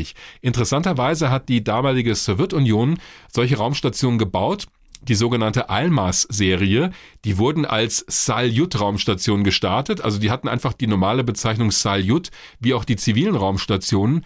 Einige davon waren aber militärische Raumstationen und die hatten eben so eine große Telekamera an Bord. Gut. Kommen wir zu der Rubrik Fragen, Antworten, Anregungen. Okay. Den Anfang macht Christoph Pietrek, der uns eine Mail geschrieben hat über unsere Internetseite hinforadio.de. Erstmal bedankt er sich für die Beantwortung seiner letzten Fragen, seiner letzten beiden Fragen im Podcast und hat jetzt nochmal eine Frage zum Thema interstellare Raumfahrt. Er schreibt uns Folgendes. Die Reisezeit selbst zu den nächstgelegenen Sternen scheint, auch mangels realistischer, besserer Antriebe, unüberwindbar. Jetzt die Frage, könnte nicht eine Art Schlafkapsel einige Probleme lösen? Also Probleme wie Alterung, Nahrungsbedarf, Langeweile, sich gegenseitig an den Hals gehen, ja. Wie ist da der aktuelle wissenschaftliche Stand der Dinge? Ja, danke für die Frage. Die Idee, eine Besatzung oder einen Teil von ihr in einen künstlichen Tiefschlaf zu versetzen, wird wirklich ernsthaft untersucht für Missionen weiter raus ins All. Dabei geht es allerdings nicht so sehr darum, einen Menschen in eine Kapsel voller Flüssigkeit zu packen. Es geht eher um so ein Schlafmodul, wo dann er oder sie mit Medikamenten in eine Art Tiefschlaf versetzt wird. So ähnlich wird es auch mit Patienten auf Intensivstationen gemacht. Die ESA hat das mal in einer Studie untersucht. Unter anderem waren die Universitäten in München und Frankfurt an dieser Studie beteiligt. Ende 2019 gab es auch einen Bericht dazu. Da wurde tatsächlich auch eine Mission zum Mars durchgespielt. Würde die Besatzung also in einen Tiefschlaf versetzt werden, Hibernation nennt sich das im Englischen, würde sie weniger Ressourcen brauchen, Nahrung, Wasser, Atemluft und so weiter. Der Stoffwechsel sollte am besten um 75 Prozent heruntergefahren werden, so die Annahme in dieser Studie. Das Raumschiff könnte dann um ein Drittel weniger Masse haben, mit entsprechend weniger Vorräten. Die Aufenthaltsräume könnten auch kleiner sein. Als Beispiel wurde so eine 180 Tage lange Reise zum Mars genannt. Da würde die Crew 21 Tage vorher, also vor der Ankunft, langsam wieder aufwachen. Angeblich würden sich da auch keine Muskeln oder Knochen abbauen. Das Raumschiff müsste aber zum großen Teil automatisch funktionieren, klar, oder es wäre halt nur eine Rumpfbesatzung, ständig wach, um einzugreifen, wenn was passiert. Ziel dieser Studie war es, einen Weg aufzuzeigen, wie in 20 Jahren bei einer Mars-Mission so eine Technik zum Einsatz kommen könnte. Die Idee scheint also nicht so abwegig zu sein, wie sie sich zuerst anhört. Ich glaube aber, dass es bei einem ersten Flug zum Mars noch nicht zum Einsatz kommen wird. Für spätere Missionen vielleicht, vor allen Dingen aber auch für längere Flüge ins All ist es auf jeden Fall eine Option, die untersucht werden sollte. Die nächste Frage kommt von Justus Frei aus Frankfurt von der Helmholtz-Schule. Er hat uns gemailt nochmal zum Thema Hubble. Hatten wir ja, weiß gar nicht, vor ein paar Folgen war Hubble bei uns dran. Ja, ja? genau. Weiß gar nicht mehr, 30 Jahre Hubble haben wir gemacht.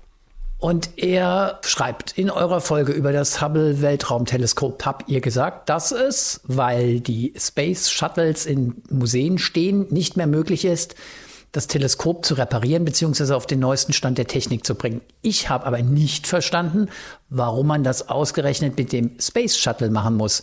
Es gibt ja auch noch andere Raketen.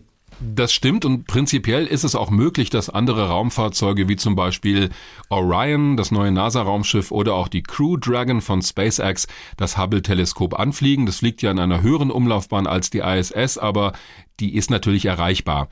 Diese Raumfahrzeuge müssten für diese Wartungsaufgaben, die es dann bei Hubble zu erledigen gäbe, stark modifiziert werden. Und da ist es fraglich, finde ich, ob sich der Aufwand lohnt.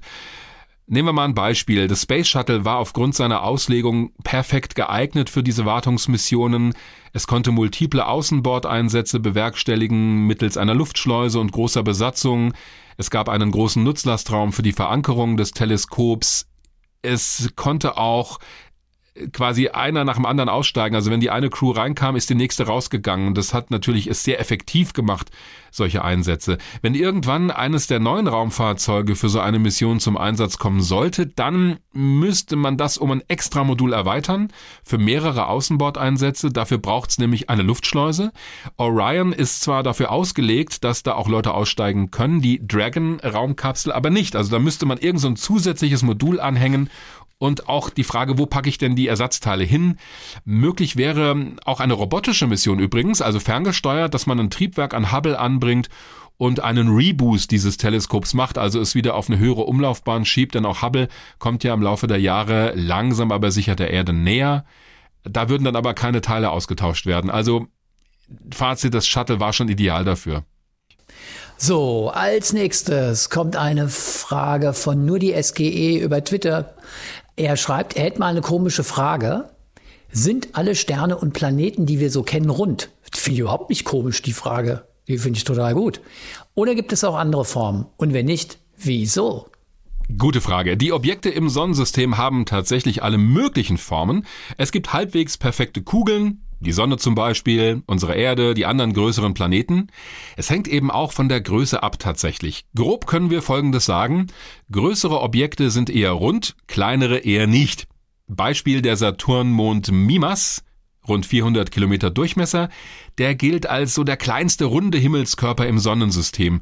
Schon bei vielen anderen Monden von Jupiter und Saturn fängt's an. Einige haben sehr unregelmäßige Formen, der Jupitermond Almatea zum Beispiel, der ist auch nur rund 160 Kilometer groß, der erinnert eher an einen Asteroiden vom Aussehen her.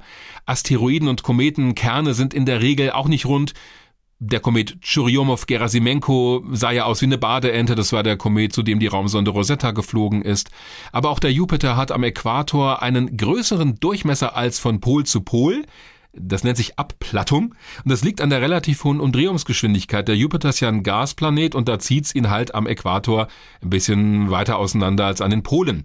Es gibt eine gute Seite des Deutschen Zentrums für Luft- und Raumfahrt, DLR Next. Da habe ich eine schöne Erklärung gefunden, die lese ich mal vor. Die Form eines Körpers wird durch die Wechselwirkung zwischen seiner Schwerkraft und seiner Festigkeit verursacht. Kleine Asteroiden und Kometen haben eine geringe Schwerkraft, die reicht nicht aus, die größeren Felsen in eine kugelförmige Verteilung zu zwingen, die Schwerkraft der größeren Monde und Planeten ist aber so stark, dass sie diese Himmelskörper zu Kugeln formt. Besser hätte ich es auch nicht sagen können. Stimmt. Äh, ja. Äh, die vierte Frage kommt von Joaquin Molina. Ich hoffe, ich habe den Namen jetzt richtig ausgesprochen, aus Herborn. hat einen Themenvorschlag für uns geschickt. Ist aber auch eine Frage. Er schreibt nämlich, sehr breit wurde schon das Thema Mars-Mission, Raumfahrt und die zu überwindenden technischen wie logistischen Hürden einer bemannten Mars-Mission erläutert. Oft stelle ich mir dazu noch die Frage, was neben den technischen Hürden eine Besatzung an psychologischen Herausforderungen zu bewältigen hätte, bei einer mehrjährigen Mars-Mission zum Beispiel oder grundsätzlich bei einem längeren Aufenthalt im All. Insbesondere Fragen zur Gruppendynamik der Besatzung. Wie vertreibt sich eine Besatzung die Zeit? Wie bleibt sie motiviert? Was passiert, wenn sich die Besatzungsmitglieder streiten. Wir hatten, glaube ich, vorhin mal das, das mit dem sich gegenseitig an den Hals gehen, gell? ähm, beziehungsweise ja. wenn sie Zuneigung empfinden. Das ist auch spannend.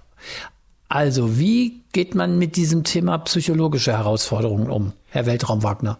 Einer von vielen Themenvorschlägen, die uns erreicht haben. Vielen Dank dafür. Also die erwähnen wir auch nicht alle hier an dieser Stelle, die landen aber auf unserer ewigen Themenliste und irgendwann kommen sie dran oder wir packen sie in eine Folge, wo es gut reinpasst. Und das finde ich tatsächlich auch ein Thema, die psychologischen Aspekte der Raumfahrt. Da werden wir auch immer wieder mal nachgefragt. Das gibt, glaube ich, eine komplette Folge mal her, Olli. Und deshalb denke ich, wir sollten uns in einer der kommenden Ausgaben damit beschäftigen.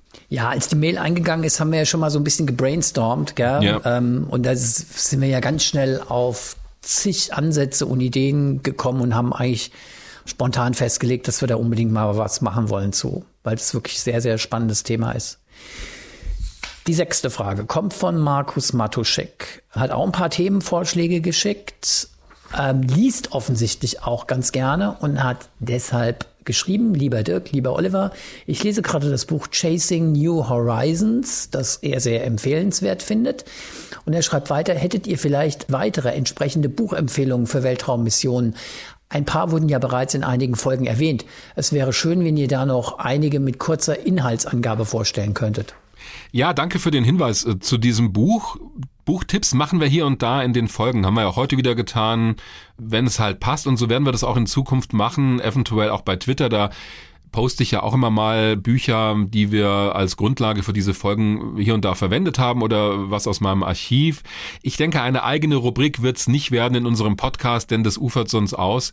Das hatten wir auch schon mal unter dem Stichwort, äh, gibt es eine Rubrik über aktuelle Raumfahrtereignisse. Auch da haben wir uns dagegen entschieden. Aber natürlich im Laufe der Folgen werde ich auch immer wieder Bücher empfehlen und äh, auch aus meinem eigenen Archiv und sagen, hier, das lohnt sich, wenn sich jemand nochmal intensiver mit dem einen oder anderen Aspekt beschäftigen möchte. Aber vielen Dank Dank auch für diesen Tipp. Chasing New Horizons ist auch eine tolle Mission, hat uns die ersten Nahaufnahmen von Pluto geliefert.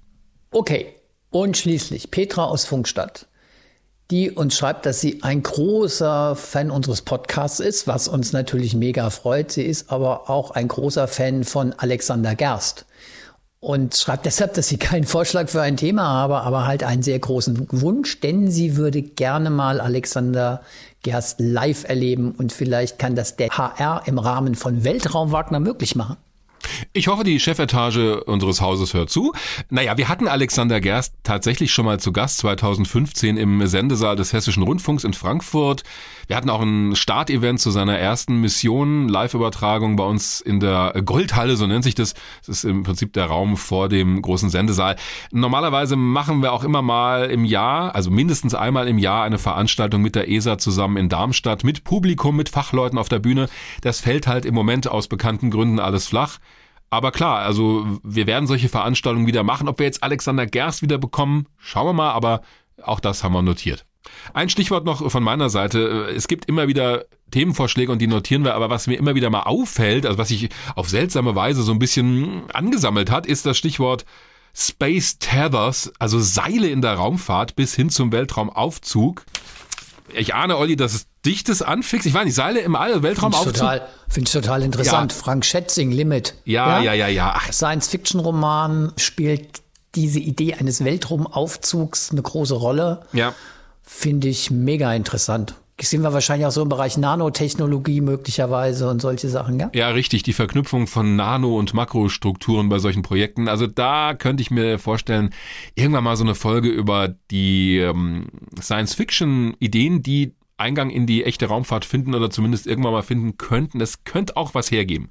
Ohne mich da jetzt festzulegen. Aber du siehst, und das finde ich auch immer wieder schön, also wir haben genug Vorschläge für, glaube ich. nee, daran mangelt es uns echt nicht. Also ist ja auch super. dass ihr uns da so viel schickt. Ähm ja, auch Dinge, auf die wir so direkt gar nicht kommen. Genau. Vielen Dank dafür.